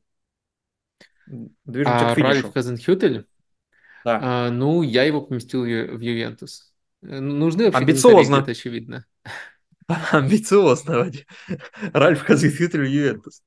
Не жирновато ли будет для Ральфа? Ну, мне кажется, Ральф это очень недооцененный, нет, не, не жирновато будет, это Ювентус, мне кажется, может быть, недостоин его, но мне кажется, что Ральф э, Хазенхютель это, во-первых, очень недооцененный тренер, если брать основную его идентичность, это все-таки э, прессинг, и он его ставит на высочайшем уровне, но труднейшие сезоны в Саутгемптоне научили быть его более гибким, иногда он и на пятерку защитников переходит, э, э, были очень интересные эксперименты в плане игры с мячом у него, э, но в целом э, я думаю, что в Ювентусе э, что он сможет сделать? Какой эффект будет? Во-первых, э, он э, сохранит э, идентичность этой команды без мяча, то есть э, строиться Ювентус все так же будет э, от эм, того, как они действуют э, в обороне, но просто они будут действовать в намного более см- смелом режиме, чем сейчас. И дальше постепенно, мне кажется, что, э, во-первых, у Хазенхютля будет э, из-за его гибкости возможность иногда откатываться в режим очень близкий к тому, что мы видим при Аллегри, но это в очень редких матчах, реже, чем сейчас. И плюс постепенно будет эм, э, строиться, обустраиваться игра с мячом. Так что я понимаю, что это очень не банальный вариант, просто потому что э, что немцу, который никогда не работал в серии А, делать в, наверное, самом большом по амбициям клубе серии А, Э, я Ну понимаю, да. что это действительно звучит немножко странно, э, но там, Но там для есть Уэстон, австрийца это Уэстон нормальный вариант, Маккенни, я новый, понимаю, нов- да. новый главный игрок Ювентуса это Уэстон Маккенни, он будет его проводником идей, он будет прессинг машиной, двойную роль в прессинге. Э, В общем, я выбрал, я, я подумал, что я, я, я вот подумал и понял, что я выбрал просто Ювентуса тренера под э, то, чтобы раскрыть таланты Уэстона Маккенни. Ну, я думаю, что это не самая плохая, не, не, не самая плохая идея. Да, но ты говоришь, что немцу делать. Немцу, может быть, нечего, а вот австрийцу вполне. Да. А, так, Ну у да, меня да, да. попроще. У меня попроще Фут- вариант. Австрийцу с футбольным немецким образованием. Да, а, причем образованием а, даже конкретно редбульским скорее, да. А, и вот а, поэтому я подбирал вот такой такой вариант, э, чтобы был э, конгломерат, чтобы еще болельщики, может быть, некоторые нейтральных там клубов или не клубов э, э, не, не, не болельщики этой команды не нравилось им управление, потому что это не 50 плюс 1, а потому что там конгломерат владеет, организация, и при этом, чтобы состав подходил под такой футбол, и при этом тренер тоже был не самым уверенным, его позиция нынешнего тренера была не самая уверенная. И такой клуб я нашел, естественно, в Германии, это Вольсбург, поэтому Хазенхютера я отправил бы в Вольсбург, который даже при Коваче в целом э, прессингует, э, да, не так, как э, мог бы прессинговать э, при Хазенхютеле, э, но все равно в некоторых матчах супер интенсивно, и при этом состав, э, набор футболистов, мне кажется, здесь подходящий для того, чтобы выстраивать э, в, даже вот ту самую схему, базовую схему для Хазенхютеля и для Редбула всех, 4-2-2-2, то есть здесь есть активные крайние защитники супер активные, которые полезны в прессинге, в поддержании прессинга, полезны в развитии атаки. Ридли Баку справа, там Йоаким Меле слева в этом сезоне. А, есть э, два центральных очевидных полузащитника, Арнольд и э, Стра... Сванберг. Есть э, группа футболистов атакующих, которые можно по-разному миксовать. Кто-то из них может играть как атакующие полузащитники, при, при этом вот сейчас там Ловро Майер играет часто на фланге, то есть ну совсем не там вингер. Да, есть там Паредес и есть Якуб Каминский, которые скорее вингеры, но они э, очень молодые, по 19-20 лет, поэтому их еще можно адаптировать, их можно обучать э, и новые знания в них вкладывать и новые амплуа, чтобы они тоже осваивали, поэтому их можно использовать как таких, э, скорее, атакующих полузащитников, располагающихся в полуфлангах, а не на флангах. Плюс есть Патрик Вимер, который вообще на любой позиции в атаке может сыграть как в двойке нападающих, так и в двойке атакующих, в двойке десяток, условно, да. Ну и, собственно, выше там и Э, Нмеча, который, опять же, может сыграть и глубже, и второго нападающего, и первого нападающего, и разные функции выполнять, и как в прессинге, так и в э, развитии атаки, и в комбинациях. Э, есть там этот португалец молодой, Томасов, кажется, фамилия, с таким носом большим, красивым. А вот. Есть Винт, который как мне кажется, тоже в прессинге может быть очень полезен. Поэтому вот Вольсбург – это вот мое направление для Хазенхютеля. Окей. Ну, я не знаю, мне кажется, это немножко, ну, ну, опять же, ты больше так реалистично Ленивый, оцениваешь. Ленивый, ленивый вариант, я понимаю, да. немножко, банально, да, просто клуб Бундеслиги, которому нужно обновление, и дальше там практически у любого можно найти некоторые элементы, которые соответствуют. Ну да, Да, да, ну, ну это просто клуб, клуб, клуб с большими амбициями, чем, э, я не знаю, там, э, Майнц, допустим. А, так, Вадим, а, движемся к финишу. Нагельсман. Наконец мы подобрались к нему и к этому важному моменту в рамках этого стрима. Нагельсман. Ливерпуль, ну, в Ливерпуль я его отправил, я уже объяснял, когда только, когда только Клоп э, ушел, почему мне вот Линдерс э, и Нагельсман кажутся самыми интересными вариантами.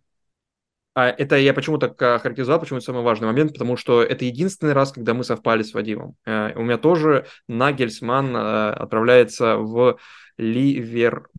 Пуль. Э, если особенно Нагельсман ну, и Ливерпуль купит себе какого-то... Ну, то есть в такой ситуации тренд вообще в, может... В, Ливерпуле, футбольный клуб Ливерпуль у тебя отправляется, не в Эвертон. Не, не в Эвертон. В Эвертоне все хорошо с тренером. Зачем? Я же говорю, я, я не, не ищу тренеров там, где а не в. Ливерпуле лузер какой-то, да. Ну, в Ливерпуле, да, часто ходит, что он засал, работает дальше, ушел, да. А, так вот, э, а, почему Ливерпуль, ну, собственно, тренд может в такой ситуации вообще стать, э, вот как тот же Кимих, э, полностью просто полузащитником центральным, и не нужно там фантазировать. И вот смотри, если пара Кимих-Горецко, то есть это изначально э, крайний защитник и изначально атакующий полузащитник, которые стали э, играть опорников в Баварии, ну, еще до Нагельсмана, но в, Наги... в Баварии Нагельсмана тоже продолжали это делать. А, так и здесь Трент Александр Арнольд, изначальный крайний защитник, и МакАлистер, изначальный атакующий полузащитник, десятка. Вот, пожалуйста, прекрасный центр. В атакующей группе тоже там и Сабаслай можно миксовать как угодно. А, там, в принципе, нет, э, кроме Салаха, нет людей с привязанной позицией. И это, мне кажется, удобно для Нагельсмана, который может просто даже одних и тех же футболистов по-разному располагать на поле и любит он таким образом играться. А, и вот я говорил, если Ливерпуль еще докупит себе, ну, можно Брэдли, опять же, внедрить в стартовый состав, но если не Брэдли, то внедрить, э, купить, э, там, не знаю, Тапсаба или Симакана, который, который будет играть на фланге и при владении, собственно, образовывать тройку сзади. Вот такой, такая фантазия у меня была по поводу Юлиана Нагельсмана. Так, ну, э, давай тогда последнему, последнему персонажу. А, последний, но не менее важный. Оля Гуннер Сульшер. Вадим, ваш выход. А, я в Баварию его отправил. Вот, Мне кажется, вот, тут сразу... вот это тут надо, конечно, пояснить, Вадим. Да, э, ну, конечно, надо же людей немножко шокировать, удивлять. Но тут, конечно, есть сюжет, то, что вот э, он забивал в финале, там, сам Баварии, сейчас будет тренировать Баварию. Это, это было бы классно посмотреть уже. Э, и это просто он с этим ассоциируется очень сильно до сих пор. И поэтому, да, этот сюжет одним из первых всплывал бы. Но я больше ориентировался, конечно, на тактику. Мне кажется, что именно по умению реализовывать эм, качество своих футболистов на пространстве, э, он очень хорош. То есть э, он может э, построить им оборонительную базу, и причем построить ее таким образом, что у них будут выгодные позиции для того, чтобы убегать в контратаки. Бавария скатывается постепенно в контратакующий футбол и в упрощение футбола футбола непосредственно позиционного. Э, например, там у Сульшера, конечно, очень много строилось чисто вот на Бруно. Вот тут, например, какой-нибудь Мусиала, допустим, э, и получит еще больше полномочий, расцветет в полной мере, Э, будет играть на уровне Беллингема, таланта у него достаточно, получит полномочия, а остальные получат э, чит-коды, которые есть у Сушера для того, чтобы играть в контратакующий футбол. А я примерно так вижу эту траекторию. В общем, это будет продолжение строительства команды, которую, которая сейчас э, эм, сформировалась при Тухеле, я даже не хочу говорить, что Тухель ее строит, наверное, тут э, соединилось несколько процессов, и некоторые Тухель далеко не приветствовал, но сейчас Бавария такая, она ушла в эту сторону. И вот в, в этом направлении Сушер был бы не, неплохим вариантом, но, конечно, э, тут приходится извиняться перед болельщиками Баварии. Конечно, им хотелось бы точно кого-то более захватывающего, но я просто смотрю э, больше с позиции Сульшера, то есть где его тактические умения – могли бы проявиться лучше. Вот мы получаем такую ситуацию, что они неплохо накладываются на нынешнее положение Баварии, ну и, конечно, он будет просто более мотивирован, ему будет более, более интересно строить, э, чем вот нынешнему Тухелю, ну и он, конечно, намного менее конфликтный, так что я думаю, что э, Сушер смог бы выиграть Бундеслигу. Так, я немножко иначе смотрел на Сушера, как на тренера ну, скорее выжимающего лучшее качество из лучших игроков э, команды, и который создает условия для лучших игроков и для реализации этих самых качеств. То есть э, так было в Манчестере, ну, я ориентировался на Манчестер Юнайтед. А, э, так было и с Погба, так было и с Решфордом, да, даже с Криштиану Роналду. То есть это не самые удобные футболисты для там, тренеров, которые настаивают на жесткой какой-то структуре, на прессинге, на владении или наоборот на э, оборонительной структуре и контр, контратакующей. И вот я думал, нужна команда, в которой собрано много талантов, но которая не обязательно будет иметь одно и то же э, лицо всегда, но обязательно должна выдавать э, лучшие качества своих лучших игроков. И опять же, Вадим, прости, но самый банальный, самый простой вариант не значит плохой, поэтому мне кажется, Сульшер должен наконец стать тренером сборной Норвегии, и сборная Норвегии должна наконец попасть Сульшер на какой-то турнир крупный, потому что талантов там дофига. Э, и кроме Холланда, Эдегора, там еще и Берг, Берги, Эушнес и так далее, и так далее, Серланды, э, и, и плюс он работал же еще в молодежке Манчестер Юнайтед когда-то, с тем же Погбатом, с Македой, а, с Кином, кажется, который защитник из Эвертона.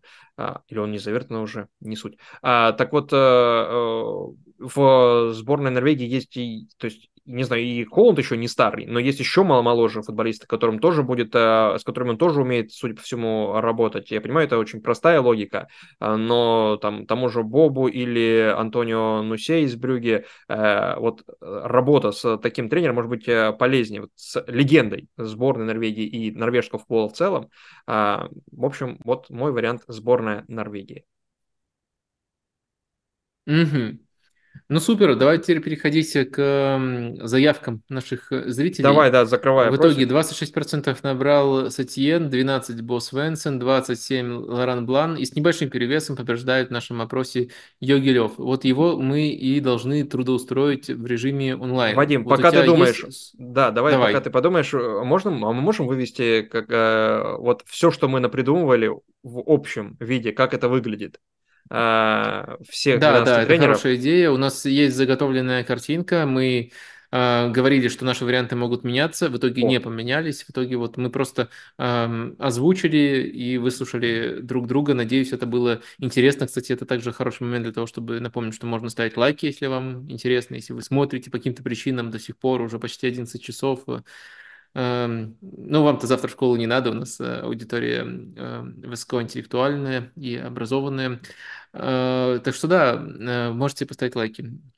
Да, ну а Йоги Лев, Вадим, Йоги Лев, у меня нет очевидного варианта. Видишь, он влетел в этот опрос последним по благодаря подписям и спискам. Но видите, работает, работает система. Глаз народа просит Лева. У тебя есть какой-то очевидный вариант? Или не очевидный, как ты любишь? А, ну вот я уже посматривал наш опрос и думал, ну, куда Ну вот смотри, его... смотри, если а, уйдет см... Хаби Алонсо... Я, я просто уже думал, и лучше всего, конечно, по супер банальной логике, ну, Выбрали вот действительно вы как специально тренера, о котором мне рассуждать максимально неинтересно, и которого видеть, честно говоря, мне не хочется, ну, нет, нет большого желания видеть его из недели в неделю. Но почему тогда снова в сборную Германии не трудоустроить? То есть сейчас понятно, что Нагельсман на один турнир, ну, по крайней мере, сейчас такой план озвучивается. Ну, а потом, ну, немножко там поигрались без Лева, в итоге кому-то это не так интересно, кому-то не хватило навыков управления именно на уровне сборных. Ну, а Лев не худший вариант, и есть опыт, э, и без него стало даже похуже, чем с ним было. Так что, ну пусть возвращается в сборную Германии, а я буду видеть его там, ну, раз в два года и буду этому несказанно рад. Это скорее из категории банальных вариантов, но другого от меня не дождетесь. Может, от тебя дождутся. Не, ну вот я говорил, если Хаби Алонсо уйдет, если искать какое-то клубное направление, э, то опять же из-за статуса э, Лева его могут пригласить в Байер. Э, как бы это странно ни звучало, после там трех лет без работы от Лева, приглашать в клуб, который там в перспективе может э, в долгую стать э, как минимум кандидатом на чемпионство там, в течение следующих там нескольких лет в Германии, ну, это может быть. А я вот думаю, а вообще Лев может работать, если в сборной, то не в сборной Германии, а в какой-то другой сборной. Не знаю, Швеции, например. В сборной Швеции? Ну, допустим, просто мне на скидку сейчас пришло. Или в той же Норвегии. Это был бы... Ну, не знаю, мне кажется, один из бонусов, а, который могут приумножать его качество, это то, как он знаком с этой структурой. Просто так и не вспомнишь на скидку, кто в современном футболе так долго со сборной работал, как э, Лев в разных э, должностях, получается, с 2004 по 2021. Это прям большой отрезок. И э, сборная же это все-таки не только команда, не только там игроки, собирающиеся на базе, это все-таки более обширное понятие, в том числе функционеры. И он, мне кажется, и этот уровень футбола знает очень здорово, и непосредственно эту среду, и это скорее плюс для него, особенно вот после какой определенной э, перезагрузки. А, но, опять же, честно говоря, я не совсем понимаю, чего отталкиваться, выбирая сборную для Лева. Может, в таком случае сборная Польши? О, кстати, Интересный вариант, далеко ехать не надо. Австрия занята, понимаешь, где он в Австрии же он уже работал, э, в, клуб, в клубе играл, да, в э, Тироле, кажется. А, поэтому, но Австрия занята а, Ральфом, да. Но Польша тоже интересно, да. А, в общем, да, вот так мы закрываем а, этот блок с безработными тренерами, посмотрим, где кто окажется. А давай перейдем к вопросам из Boosty. Их много накопилось за это время без э, стрима. Тимур Алиев спрашивает тебя, Вадим. Интересно услышать мнение о том, какая позиция и роль лучше всего раскрывает сильные качества МакАлистера. И такой же вопрос про Энса Фернандеса. Они оба очень универсальные и могут сыграть везде по защите, но где именно потенциал каждого из них раскрывается максимально? А, да, согласен с вашей оценкой. Постараюсь ответить э, коротко, но четко и содержательно. А, МакАлистер для меня, а, при том, что он в этом сезоне хорошо осваивается и в роли опорного полузащитника, для меня это свободная восьмерка. То есть э, игрок, который, скорее всего, в такой структурной команде в 4-3-3 стартует как восьмерка, но часто оказывается в чужом полуфланге. И в этих эпизодах, когда он там оказывается, его уместно считать и десяткой. Что касается Энса Фернандеса, то для меня он либо такая бокс-то-бокс восьмерка, такая восьмерка в ромбе, нечто подобное мы наблюдали, например, в Ривер Плейте, э, либо он э, в 4-2-3-1 Э, свободный игрок, который ведет э, игру рядом с более акцентированным разрушителем. Я думаю, это две его хорошие роли, хотя когда на старте этого сезона его использовали десяткой, он тоже именно вот на том отрезке себя хорошо проявлял, потом уже определенный спад у него наметился. Но, в общем, я думаю, что если отвечать, то, наверное, вот таким образом, такие роли я бы очертил для них как э, самые эффективные. Андрей спрашивает, видите ли вы положительные изменения в игре Барсы после перевода Кристинса в опорную зону? Кто больше достоин играть в паре Арауха э, Кубарси или Инига Мартин? С Арауха Кубарси. Или Инига Мар... А, с Арауха кто должен играть? Кубарси или Инига Мартинес? Извините, не понял сразу. Угу. Про эффект Кристенсена в опорной зоне, мне кажется, в нашей основной программе поговорили.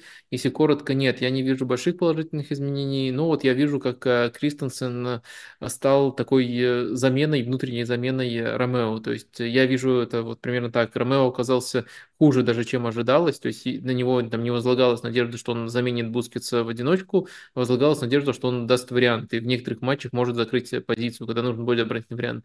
Но, как, как показалось сезон, он не может даже этого. И в Хаве пришлось лепить такого футболиста, и вот Кристенсен к этому образу оказался ближе всех.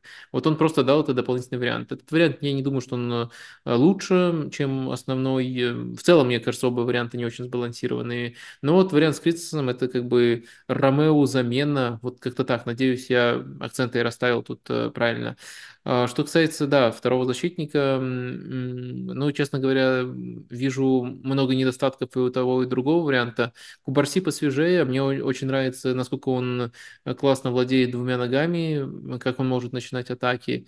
Наверное, наверное, все-таки на него хочется больше смотреть сейчас, но в целом, конечно, без мяча он, конечно, прилично ошибается, но учитывая, что вряд ли этот сезон для Барселоны будет триумфальным, может быть, потратить его на развитие своего воспитанника, который потом, который потом может окупиться, таки, будет таким лучшим наследием. Так что я отвечу все-таки Барси. А вот еще вопрос, собственно, от Андреса. Много слухов про, про потенциальные продажи Барса летом. И, собственно, как игра, Вадим, давай, Блиц. Кого бы вы продали, а кого бы оставили и почему? А, Кунде, Арауха, Де Йонг, Кристенсен.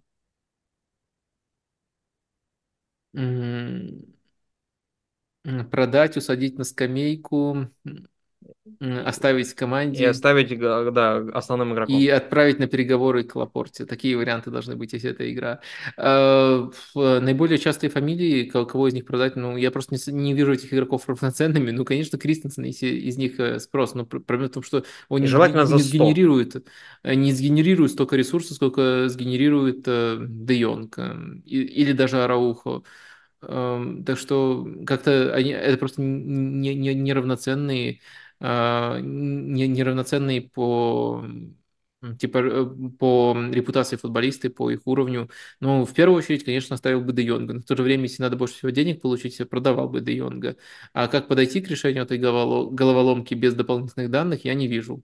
Но, по крайней, логи... по крайней мере, логику, по которой я отвечаю, вроде я пояснил. Александр Рагулин спрашивал, а, просил поднять настроение, во-первых, а во-вторых, э, спрашивал в прошлых стримах, как казалось, как казалось, что не в такой мере наблюдал такое, что команды после матча Еврокубка сильно проседают э, в прошлых сезонах. Э, казалось ему, что команда не в такой мере проседают после Еврокубка. Как э, сейчас, представляют в чемпионатах после Еврокубков? Это футболистов совсем доконал календарь или кажется? Ну, такие вопросы я всегда призываю не сильно Эм, не сильно подвергаться, во-первых, э, recency bias, ну, то есть э, э, влиянию вот последнего уикенда, то есть вот сейчас этот вопрос в моменте формулируется, и, конечно, вы будете переоценивать, я буду переоценивать события, которые наиболее к нам близки. Ну и в целом отталкиваться от исследований, таких исследований, что вот именно чаще, то, что такой эффект наблюдается, ну да, он определенно наблюдается, но в какой степени, и стала ли эта степень более значительной, мы не знаем. Я не готов э, говорить настолько же категорично, не готов э, с э, самим ключевым тезисом в, в построении этого вопроса согласиться. А вот тут вопрос, собственно, постановка вопроса тоже. Ну, слили же Тухеля. Вот матч с Бохумом Бавария на... Ну, в общем, играла как, как, как, как зря. Кто из руководства Баварии сохранит посты, по-твоему? Кто из...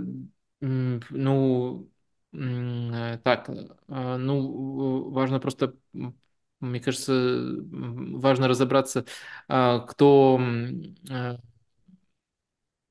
скажем так, кто когда приступает к своей работе, там э, все-таки, мне кажется, Фройнд еще официально не приступил. Но просто это, э, мне, мне кажется, что если говорить о, руко- о руководстве Баварии, что там вряд ли будут большие перемены, ну то есть именно связанные с этим сезоном. Там в целом э, перестройка определенная намечается, но я не думаю, что Тухель, его работа, его неудачи, либо его успехи вообще на Э, на совести у этих людей. Я думаю, что э, как бы в руководстве как раз таки перемены, они более плановые, не связанные там, с поражением с Бох, Бохуму или еще кому-нибудь. Вопрос от Александра Соколова. Сборная Германии 2014 года в наше время. Именно прямой перенос без адаптации к современным реалиям, но зато с э, запредельной мотивацией всех побеждать. Смогли бы они доминировать сегодня? Ну и тут дальше ну, на такие вопросы деталей. На такие вопросы всегда очень похожие ответы. Ну, то есть я не против, что вы их задаете, но в то же время, когда у меня э, очень похожая рамка вообще взгляда на такие переносы, ответы всегда будут очень похожие. Нет, я не думаю, что они бы доминировали в наше время. 10 лет – это большой срок в футболе.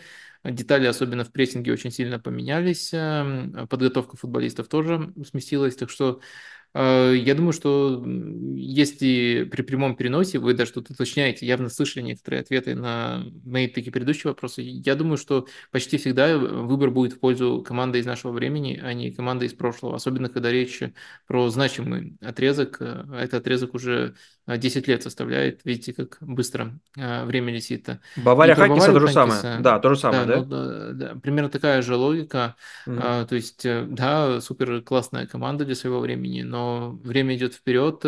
И опять же, если бы эм, какая-то команда, которую мы переносим хоть из 70-х, могла бы повариться в нашем времени, тогда бы могли быть варианты. Но все равно, кстати, не совсем понятно, как выбирать. А, но, по крайней мере, тогда можно было больше бы рассуждать. А, мне, а вот когда такой, вы говорите о прямом переносе, тогда, тогда ответ примерно один почти для всех команд. Пускай это немножко банально, но логику я вроде как а, поясняю. Футбол и в физическом, и в тактическом плане все-таки очень сильно а, улучшается. И, наверное, если она переносится в наше время, то еще и играть по нашим правилам будут. Э, правила тоже немножко меняются. Так что, да, вот ответ почти всегда один. Сори за это. Еще вопрос. Золотая команда Венгрии второй, первой половины 50-х годов. Что это было? Небольшие проблески будущего тотального футбола Голландии 70-х времен Михельса или что-то другое? Буквально 30 секунд, Вадим, об истории.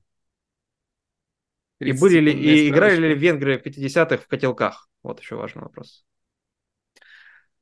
А, ну, как вы понимаете, во-первых, э, я больше читал про эту команду. У Джонатана Уилсона есть отдельная книжка про, фут... про венгерский футбол. В «Пирамиде» своем он тоже рассуждал об этом. Конечно, некоторые матчи сохранились, но ну, вы как бы должны понимать ограничения моего, моих знаний по этой э, команде. А, ну, у этой команды, конечно, был очень нестандартный нападающий, ложная девятка для той эпохи. А, и этот элемент, конечно, так, так, так или иначе можно ассоциировать с современным футболом. В остальном, мне кажется, э, мне кажется, что футбол одновременно неповторим и цикличен. И а, каждый раз есть некоторые вещи, которые так или иначе перерождаются. Например, эм, э, многие в современных э, структурах с мячом видят э, схемы, которые были в 30-х годах без мяча.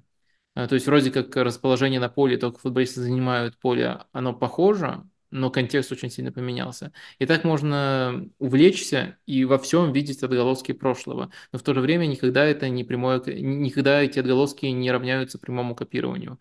И вот со сборной Венгрии то же самое. То есть можно найти и в Ривере 30-х э, годов э, тоже некоторые элементы современного футбола, современных ролей, но это скорее то, что то, о чем ты читаешь, либо то, что ты смотришь, и это тебя может вдохновлять на новые изобретения, а, как э, Педернера э, вдохновил э, Гвардиолу на то, чтобы сделать из Месси ложную девятку. Это как раз-таки, по-моему, из Ривера той эпохи 30-х или 40-х годов нападающим. Э, то есть э, это скорее вот про это. Ты как бы читаешь описание и ищешь, как это применить. Э, или там смотришь матч и ищешь, как это применить в современных реалиях. Но не, при, но не напрямую копируешь. И сборная Венгрии, ну да, вот такой хороший, хороший материал для того, чтобы э, что-то пересмыслять, но не, не копировать напрямую. А вот тоже, видимо, в поисках вдохновения в прошлом Костя Кириченко спрашивает, есть ли у Вадима какой-либо материал по игре Луи Шафика? Может быть, на Sports.ru или на стриме ты когда-то обсуждал его игру? А, нет, не обсуждал на стриме подробно точно, текст тоже про него не писал, писал про Роналду Назарио, про Недведа писал, ну, короче, про некоторых ретро-героев э, писал, но вот э, про Фигу не писал, но как запрос э, принимается, конечно, всегда очень большая очередь из актуальных тем, а, но, следовательно, не изучал я в такой степени, чтобы вот именно на уровне материала о нем рассуждать. Э, а вы, видимо, именно этого просите. Запомнил, запомнил. Думаю, думаю можем двигаться дальше. Да, тут, собственно, один вопрос остается в блоке вопросов из Boosty. Левай его задает, это даже не вопрос, собственно, крик души. А, можем хором прочитать, Вадим, или по ролям. Простите, что не... Э, ну, если ты так немножко смущаешься читать крик души, давай я зачитаю. Нужно интонацию подобрать правильно, но попробуй. Да, добрый день. Простите, что не по теме, но не могу сдержаться. Хер им, а не наше будущее. Эти так называемые люди думали, что людоедством можно решить все проблемы, но это как у Толкина. Короля Назгулов, Назгулов, да? Назгулов. Угу. А, короля Назгулов от роди тьмы не мог убить муж, но жена. А, в общем, такой посыл. А вопрос от этого посыла, поэтому нам все-таки тут э, следовало все зачитать. Э, Вадим, Денис, вы как два гуру э, сможете вспомнить матч, турнир с похожим нарративом, так сказать, матч добра, явного добра против сил зла. Не, ну кино вспоминать проще. Вы, собственно, или литературу, ну, то, что вы сейчас и сделали. А, футбол... Любое лондонское дерби. Ладно, я шучу, конечно. Это, да нет, это, ну... это не подходит, это нет, э, про, про, слишком про... натянуто. Э, Симеона легкая мишень тут, но для меня нет, для меня нет. Семена, мне кажется, интересен. К сожалению, в футболе действительно, я с тобой тут э, соглашусь, что такой нарратив неуместен, поскольку, ну вот, что может с этим ассоциироваться? Ну, сила добра против силы зла. То есть футбол и антифутбол. Антифутбол это обычно вот люди называют что-то оборонительное, когда ты пытаешься не играть в футбол, а убивать чужую игру. Но вот когда я вот как э, исследователь, меня недавно назвали исследователем мирового футбола, вот я как исследователь мирового футбола и в этом нахожу свою прелесть, в том, когда это делается тоже интересно, интеллектуально, качественно, и, следовательно, очень э, тяжело рассмотреть эм, э, именно такой мотивчик, Э, может быть, э, это, это, это, это не матч, а какое-то происшествие, но вот, и опять же, масштаб не тот, но вот когда Рокин, отцу Холланда, умышленно ломал ногу, ломал карьеру, ну, это вот э, прямо некрасиво и плохо объяснимо и как-то подходит под силы добра против сил зла. И сейчас Холланд, как, как, как себя проявляет Холланд сын, я имею в виду. Не муж, но сын, что называется. Да, да, да, как-то так. А, в общем, я, наверное, все аналогии, которые мог притянуть, э, понимая, что точно тут нету, я, наверное, притянул. Так что, может, может быть, эм, у тебя еще что-то есть. Да нет, да, просто футбол и спорт в целом, наверное, не самая подходящая сфера для параллелей с, как, как вы называете, очевидным чем-то злом, добром. Тут нет э, очевидно. Вообще серая зона. Спорт – это серая зона. В ней находимся. Так, Вадим, остается у нас э, немного. Э, остается у нас вопросы из, э, еще несколько вопросов из телеги. Да, пробуем быстренько на них ответить, потому что они любопытные. Вот э, Виталий спрашивал, нынешняя Бавария против, нынеш... против Реала Мауриньо. Не кажется ли, что эта Бавария напоминает тот Реал Мауриньо? Ну и тут некоторая расшифровка. Ставка на игру на пространстве, отлаженная доставка мяча в атаку за считанные секунды, при этом полный ноль в позиционной атаке и ставка на индивидуальное качество футболистов. Да, вот я настоял на том, чтобы этот вопрос у нас точно прозвучал, поставил его вот в приоритет этого блока. Это типа наш такой блок, не связанный с э, уикендом вопросы, но такие тоже иногда бывают интересными. Просто потому что я себе такую аналогию не проводил, но когда вот вы ее озвучили, я такой, м-м, в этом что-то есть. А, там в конце уточняется, что Азил и Мусиала похожи. Это, наверное, единственный момент, с которым я тут не согласен, а все остальное описание весьма точное. Мне все-таки кажется, что если брать именно по функционалу, Азил версии Мадрида и кто вот в Баварии, это скорее Лерой Сане вот эти функции сейчас выполняет, и в том числе он даже стал тоньше на этом этапе карьеры, а, в том числе с точки зрения игры в пас, особенно с точки зрения игры в пас в контратаках, так что а, пускай у них не прямая аналогия по позициям, но по функциям, наверное, вот я бы такую аналогию скорее приводил, особенно учитывая, что Мусиала все-таки в этом футболе так и не может обрести настоящей стабильности. А, и все-таки вот тут, тут только я не, не согласен. А в остальном респект вам за такую аналогию. Мне кажется, да, в, это, в этом определенно что-то есть и с точки зрения схемы, и с точки зрения принципов. А, думаю, что все Э, весьма точно. И, наверное, тут, да, не, не нужно растягивать на ровном месте этот вопрос. Просто стоило его э, зачитать, э, согласиться и авторство идеи озвучить. Виталий Кунщиков, э, если Дедзерби придет в Барселону, чем его Барса будет отличаться от Барса Хави? Как подтыкавшему, подтыкавшему мнению, готов ли он к такому большому и токсичному клубу? Я обязательно отвечу. Извини, э, в чатик только что прилетело. Да, да, да, я хотел это зачитать, да. Да, да, Рой да. Сульшера. Видишь, э, я сразу... хотел это просто прогуглить, пока ты бы отвечал на этот вопрос. А, ладно, прогугли, не будем, не будем фейки. Ну, мы же серьезные люди, серьезные журналисты. Давай, факт-чек оперативно сделай, а потом э, зачитаем, если это действительно так. Потому что, Блин, да, да тогда на нас большие люди смотрят, если это действительно так. Эм, э, так, Э, Дезерби э, в качестве тренера Барсы.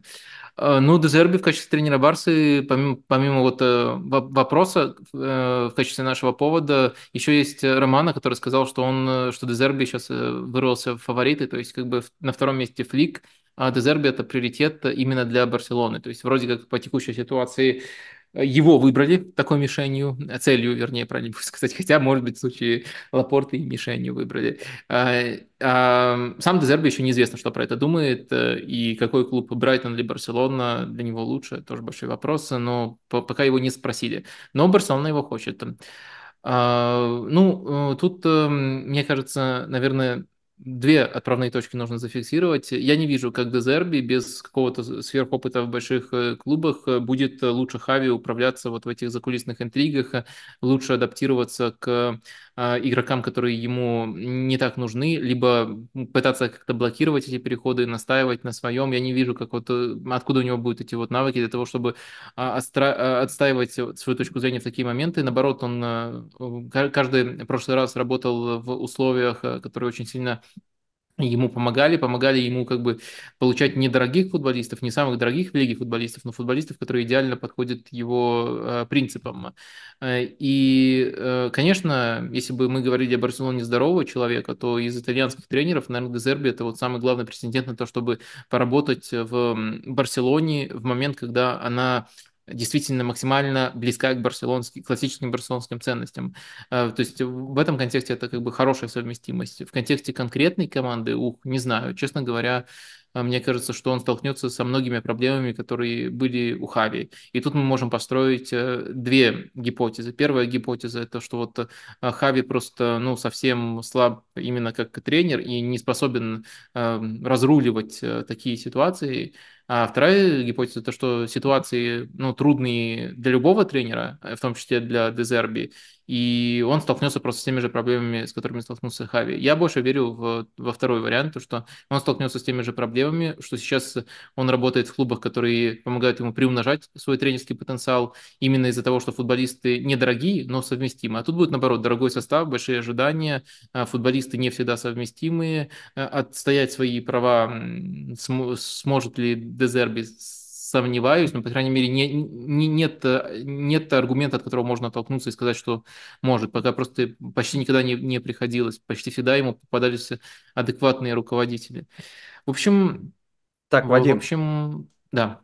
Э, Флориан э, Плеттенберг, журналист э, Sky Sports немецкого подразделения, я так понимаю, и инсайдер, который до этого писал про интерес известный, Баварии. Известный. Если да, интерес к написал, Баварии, то, то Баварии э, о, интерес к Зидану со стороны Баварии. Э, вот час назад, час назад, без ссылки на первый источник, за что, конечно, дизлайк ему сразу же немедленно, без ссылки на первый источник сообщает о о том, что Бавария рассматривает мониторинг 50-летнего э, тренера как потенциальную э, временную замену, interim solution, э, временную замену Оли Гуннера Сульшера, но добавляет, э, это э, все, все равно базовым оригинальным планом, изначальным, идеальным остается вера в Томаса Тухеля до конца сезона.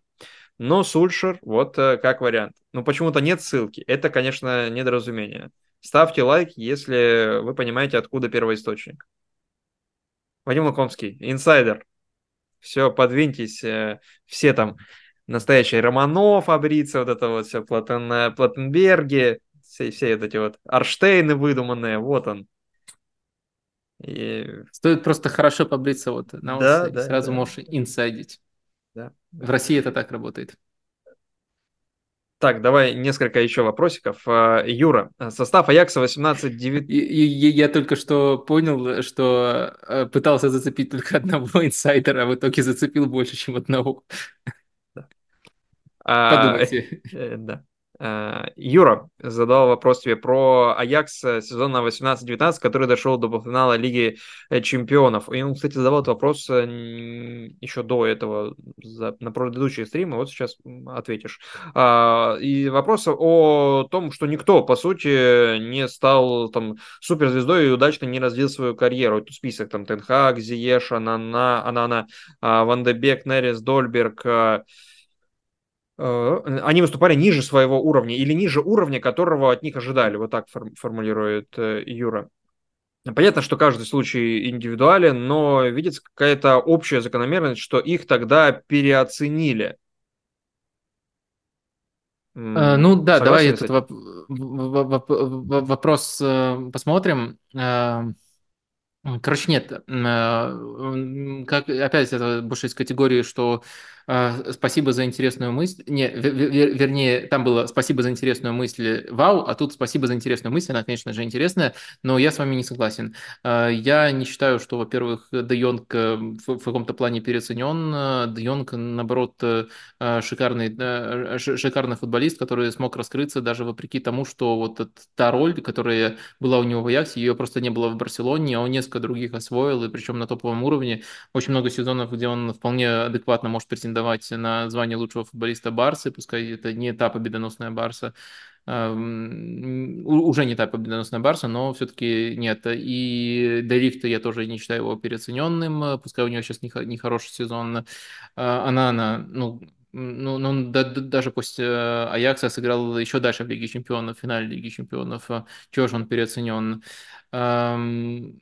Зиеш, но на самом деле эм, был уже не, не молодым к тому моменту, и думаю, что все-таки показывал точно те таланты, просто попал э, не в свою команду. Короче, про большинство я точно не согласен. А, ну, дальше, если отбросить от несогласия по большинству, то получается еще вот такая мысль сквозная, то что а, когда эти футболисты все вместе собрались в одном месте у тренера, который там долго с ними работал и который смог найти оптимальный баланс, их потенциал приумножился. Ну, с этим можно согласиться. А, но сказать, что вот э, есть такая тенденция, что абсолютно все переоценены, Эм, Нет, я так, я, я, я просто вот, с- я с этим согласиться все-таки не могу. Ну, благо тут в вопросе есть, эм, э, в вопросе вот среди вопросов прямо есть такое предложение, согласны ли вы с этой оценкой ситуации? Нет, я с этой оценкой не, не согласен. Я согласен, что они с друг другом хорошо сочетались и что Тен Хаг э, шикарную работу проделал и примножал их потенциал, но все-таки индивидуально, с индивидуальной точки зрения полноценные звезды среди них э, э, тоже были, и я не считаю, что у всех карьера не задалась, и все не подтвердили свой статус. Вот у Ван де Бека, конечно, мега разочарование, мега провал относительно того, что он показывал э, в Аяксе. Эм, Все остальные, это либо есть какая-то адекватная причина, либо вот э, они просто и в Аяксе не были э, монстрами. Вот Дольберг упоминается, но он и в том Аяксе не был прямо на, на- на первых ролях. Часто они сложной девяткой играли, и Тадич, например, эту роль выполнял. Э, Короче, вроде, вроде с этим вопросом э, разобрались. Да вроде со всеми э, более-менее разобрались. Э, Уже три часа мы как в эфире, без малого. А, Я не знаю, нужно ли нам еще что-то сказать в конце, Вадим? А, Да, давай еще один раз э, заглянем в чатик, э, по- э, последний раз, э, и финальный вопрос, который, который который мы Да, ну, если заглянуть в чатик э, и э, найти что-то более м, актуальное, тут много вопросов про тренеров, много Мгм, предлагали мгм. кого куда, но вот мне Дмитрий Владимировский вопрос нравится не про тренера, а про игрока, а про Педро Нето. Скорее всего, он идет на повышение летом. Из главных претендентов Ливерпуль, замена Салаху, и Тоттенхэм, возможно, вместо Кулушевского. Кому он подходит больше? Вот даже если два варианта выбирать таких. М, Ну, наверное, Тоттенхэму, а куда Ку- Кулусевский уходит? Я просто не слышал, что он уходит. Просто В как замена центр поля. Салаху. Э, Просто как замена Салаху, мне кажется, что это не совсем то, что нужно. Мне очень нравится, как Педро Нету на пространстве тащит мяч. а Вот э, в той роли изначально фланговой, со смещениями, с креативностью, со свободой, которая есть у Салаха, я его не вижу, но в то же время Салаха можно заменить, э, как показывает вот просто последний месяц э, в целом, просто немножко перестроив конфигурацию атаки, и мы еще не знаем, какой тренер будет в следующем сезоне у Ливерпуля. Так что ему просто прямую замену странно искать. Э, В Тоттен- Тот- Тоттенхэм, э, вне зависимости от того, там, Кулусевский, какая позиция, потому что и Педро Нету может на нескольких позициях играть. Э, Ну, Педро Нету просто усиление Тоттенхэма. Так что, да, вот из этих вариантов мне он нравится, да, безусловно. Я бы выбрал бы Тоттенхэм. А, Ну и тут был, были еще вопросы про Ювентус. Вот Андрей Раховченко, например, спрашивал, что с ним происходит? Команда совсем поплыла после ничьи с Эмполи?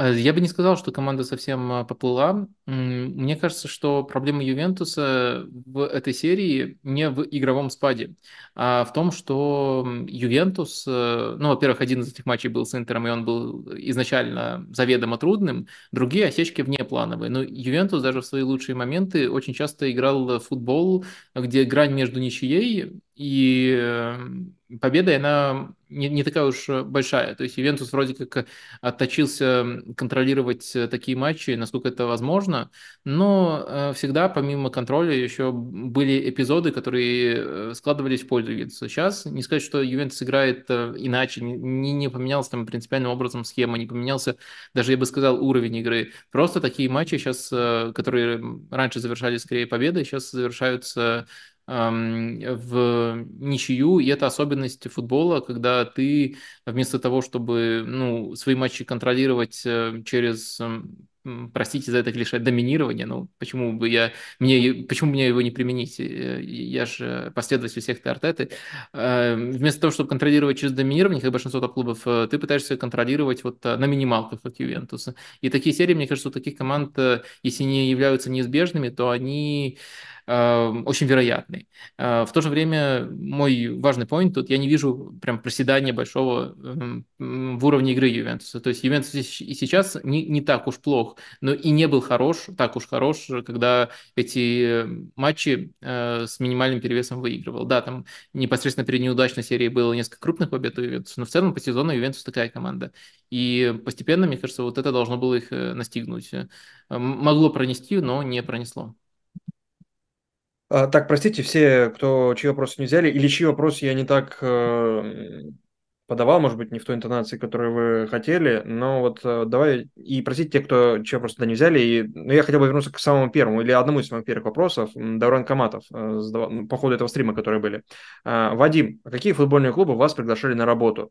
Можете поделиться инсайдами, раз уж сегодня, Вадим, ты инсайдер. И хотите ли вы в будущем работать в футбольном клубе? Ну, последний вопрос тебе задавали часто, а вот первый нет. А, я, я думаю, что, кстати, не совсем а, правильно делиться было бы инсайдами, так что нет, я скорее, наверное, отвечу нет, а, поскольку очень часто возникает, чтобы хоть как ответить на вопрос, скажу, какая ситуация возникает. Очень часто возникает ситуация, когда один человек из клуба, то есть не сам клуб, у тебя интересует, интересуется, прощупывает почву, э, насколько ты готов, насколько тебе это интересно, насколько ты можешь вовлекаться, и вроде вроде как клуб э, на тебя не выходит ничего не, тебе не предлагал, но вот э, какой-то человек с тобой общался, и озвучивать э, конкретные варианты, мне кажется, может быть немножко некрасиво, особенно Но такие спросив, разговоры были, да, с тобой? У, у людей, да, такие разговоры были, если грубо говорить, то всегда как-то все, все спотыкалось. Ну, во-первых, это, конечно, не, не Спартак, не Зенит и не какой-то большой клуб, чтобы там можно можно было там впечатлиться, но на каком-то этапе, там, а, года там, 4 э, назад такая была другая ситуация, можно было бы этим проектом впечатлиться и обо всем позабыть, и в него там погрузиться. Такого никогда не было. Были клубы поменьше, и, но грубо говоря, всегда... Да, российские. А, но, грубо, всегда, грубо говоря, всегда все упиралось в дилемму. То есть я не хотел... Эм, мне журналистика э, очень интересна, я не хотел ее покидать полностью. А какая-то помощь на парт-тайме, э, во-первых, у меня не так много этого тайма, чтобы даже парт-тайм кому-то уделить. Во-вторых, э, ну да, периодически какие-то, скорее, проекты возникали, и даже кое-где помогал по мелочевке, но это не, не полноценная работа, а переход на стадию полноценной работы рушился о том, что о, о, о два фактора. Во-первых, это не тот проект, который мог бы заставить меня навсегда уйти из э, журналистики, ну или на долгий срок уйти из журналистики. А во-вторых, э, ну вот мне не так уж сильно хотелось, хотя, наверное, любой лузер, который чего-то не добился, э, будет говорить, что а, мне не так уж сильно хотелось. Но вот правда, я очень сильно ценю возможность, например, получать столько публичного фидбэка, чего нет непосредственно в тренерской работе, если ты, конечно, не главный, не, не главный тренер. То есть часто люди работают работают просто в стол. А, мне нравится, э, помимо непосредственно футбольной части, еще часть, когда ты формулируешь э, мысли, пытаешься, пытаешься доносить какую-то идею именно за счет того, как понятно ты ее расписал, а не за счет того, а, там, эффективно она сработает против кого-то, либо неэффективно. А, то есть не столько э, даже не разрабатывать идею какую-то собственную, а рассматривать и объяснять чужие. Это тоже, мне кажется, кайф, который не, недооцениваешь. То есть, э, ну, мне, мне, мне правда, кто-то поверит, кто-то нет, но не, не так сильно хочется. Уж точно не так сильно хочется, вот чтобы прямо четко грань провести, чтобы э, пытаться начинать с какой-то там маленькой возможности. И в то же время абсолютно адекватно, что человек, который не хочет начинать, не обязательно получит э, какую-то грандиозную возможность, например, там э, работать э, помощником Микеля Артета в Арсенале. Так, и самое последнее. Э, в Телеграме тебя спрашивал твой, видимо, подписчик э, под ником JZ. В качестве финала, так и сформулировано. Не о футболе вопрос. Как на вас повлиял Навальный? Смотрели ли вы видосы, читали Твиттер или даже ЖЖ? Да, э, спасибо вам за этот вопрос. Наверное, ответ на него я хотел бы начать с небольшой паузы. Это не совсем минута будет, но давай 15 секунд молчания.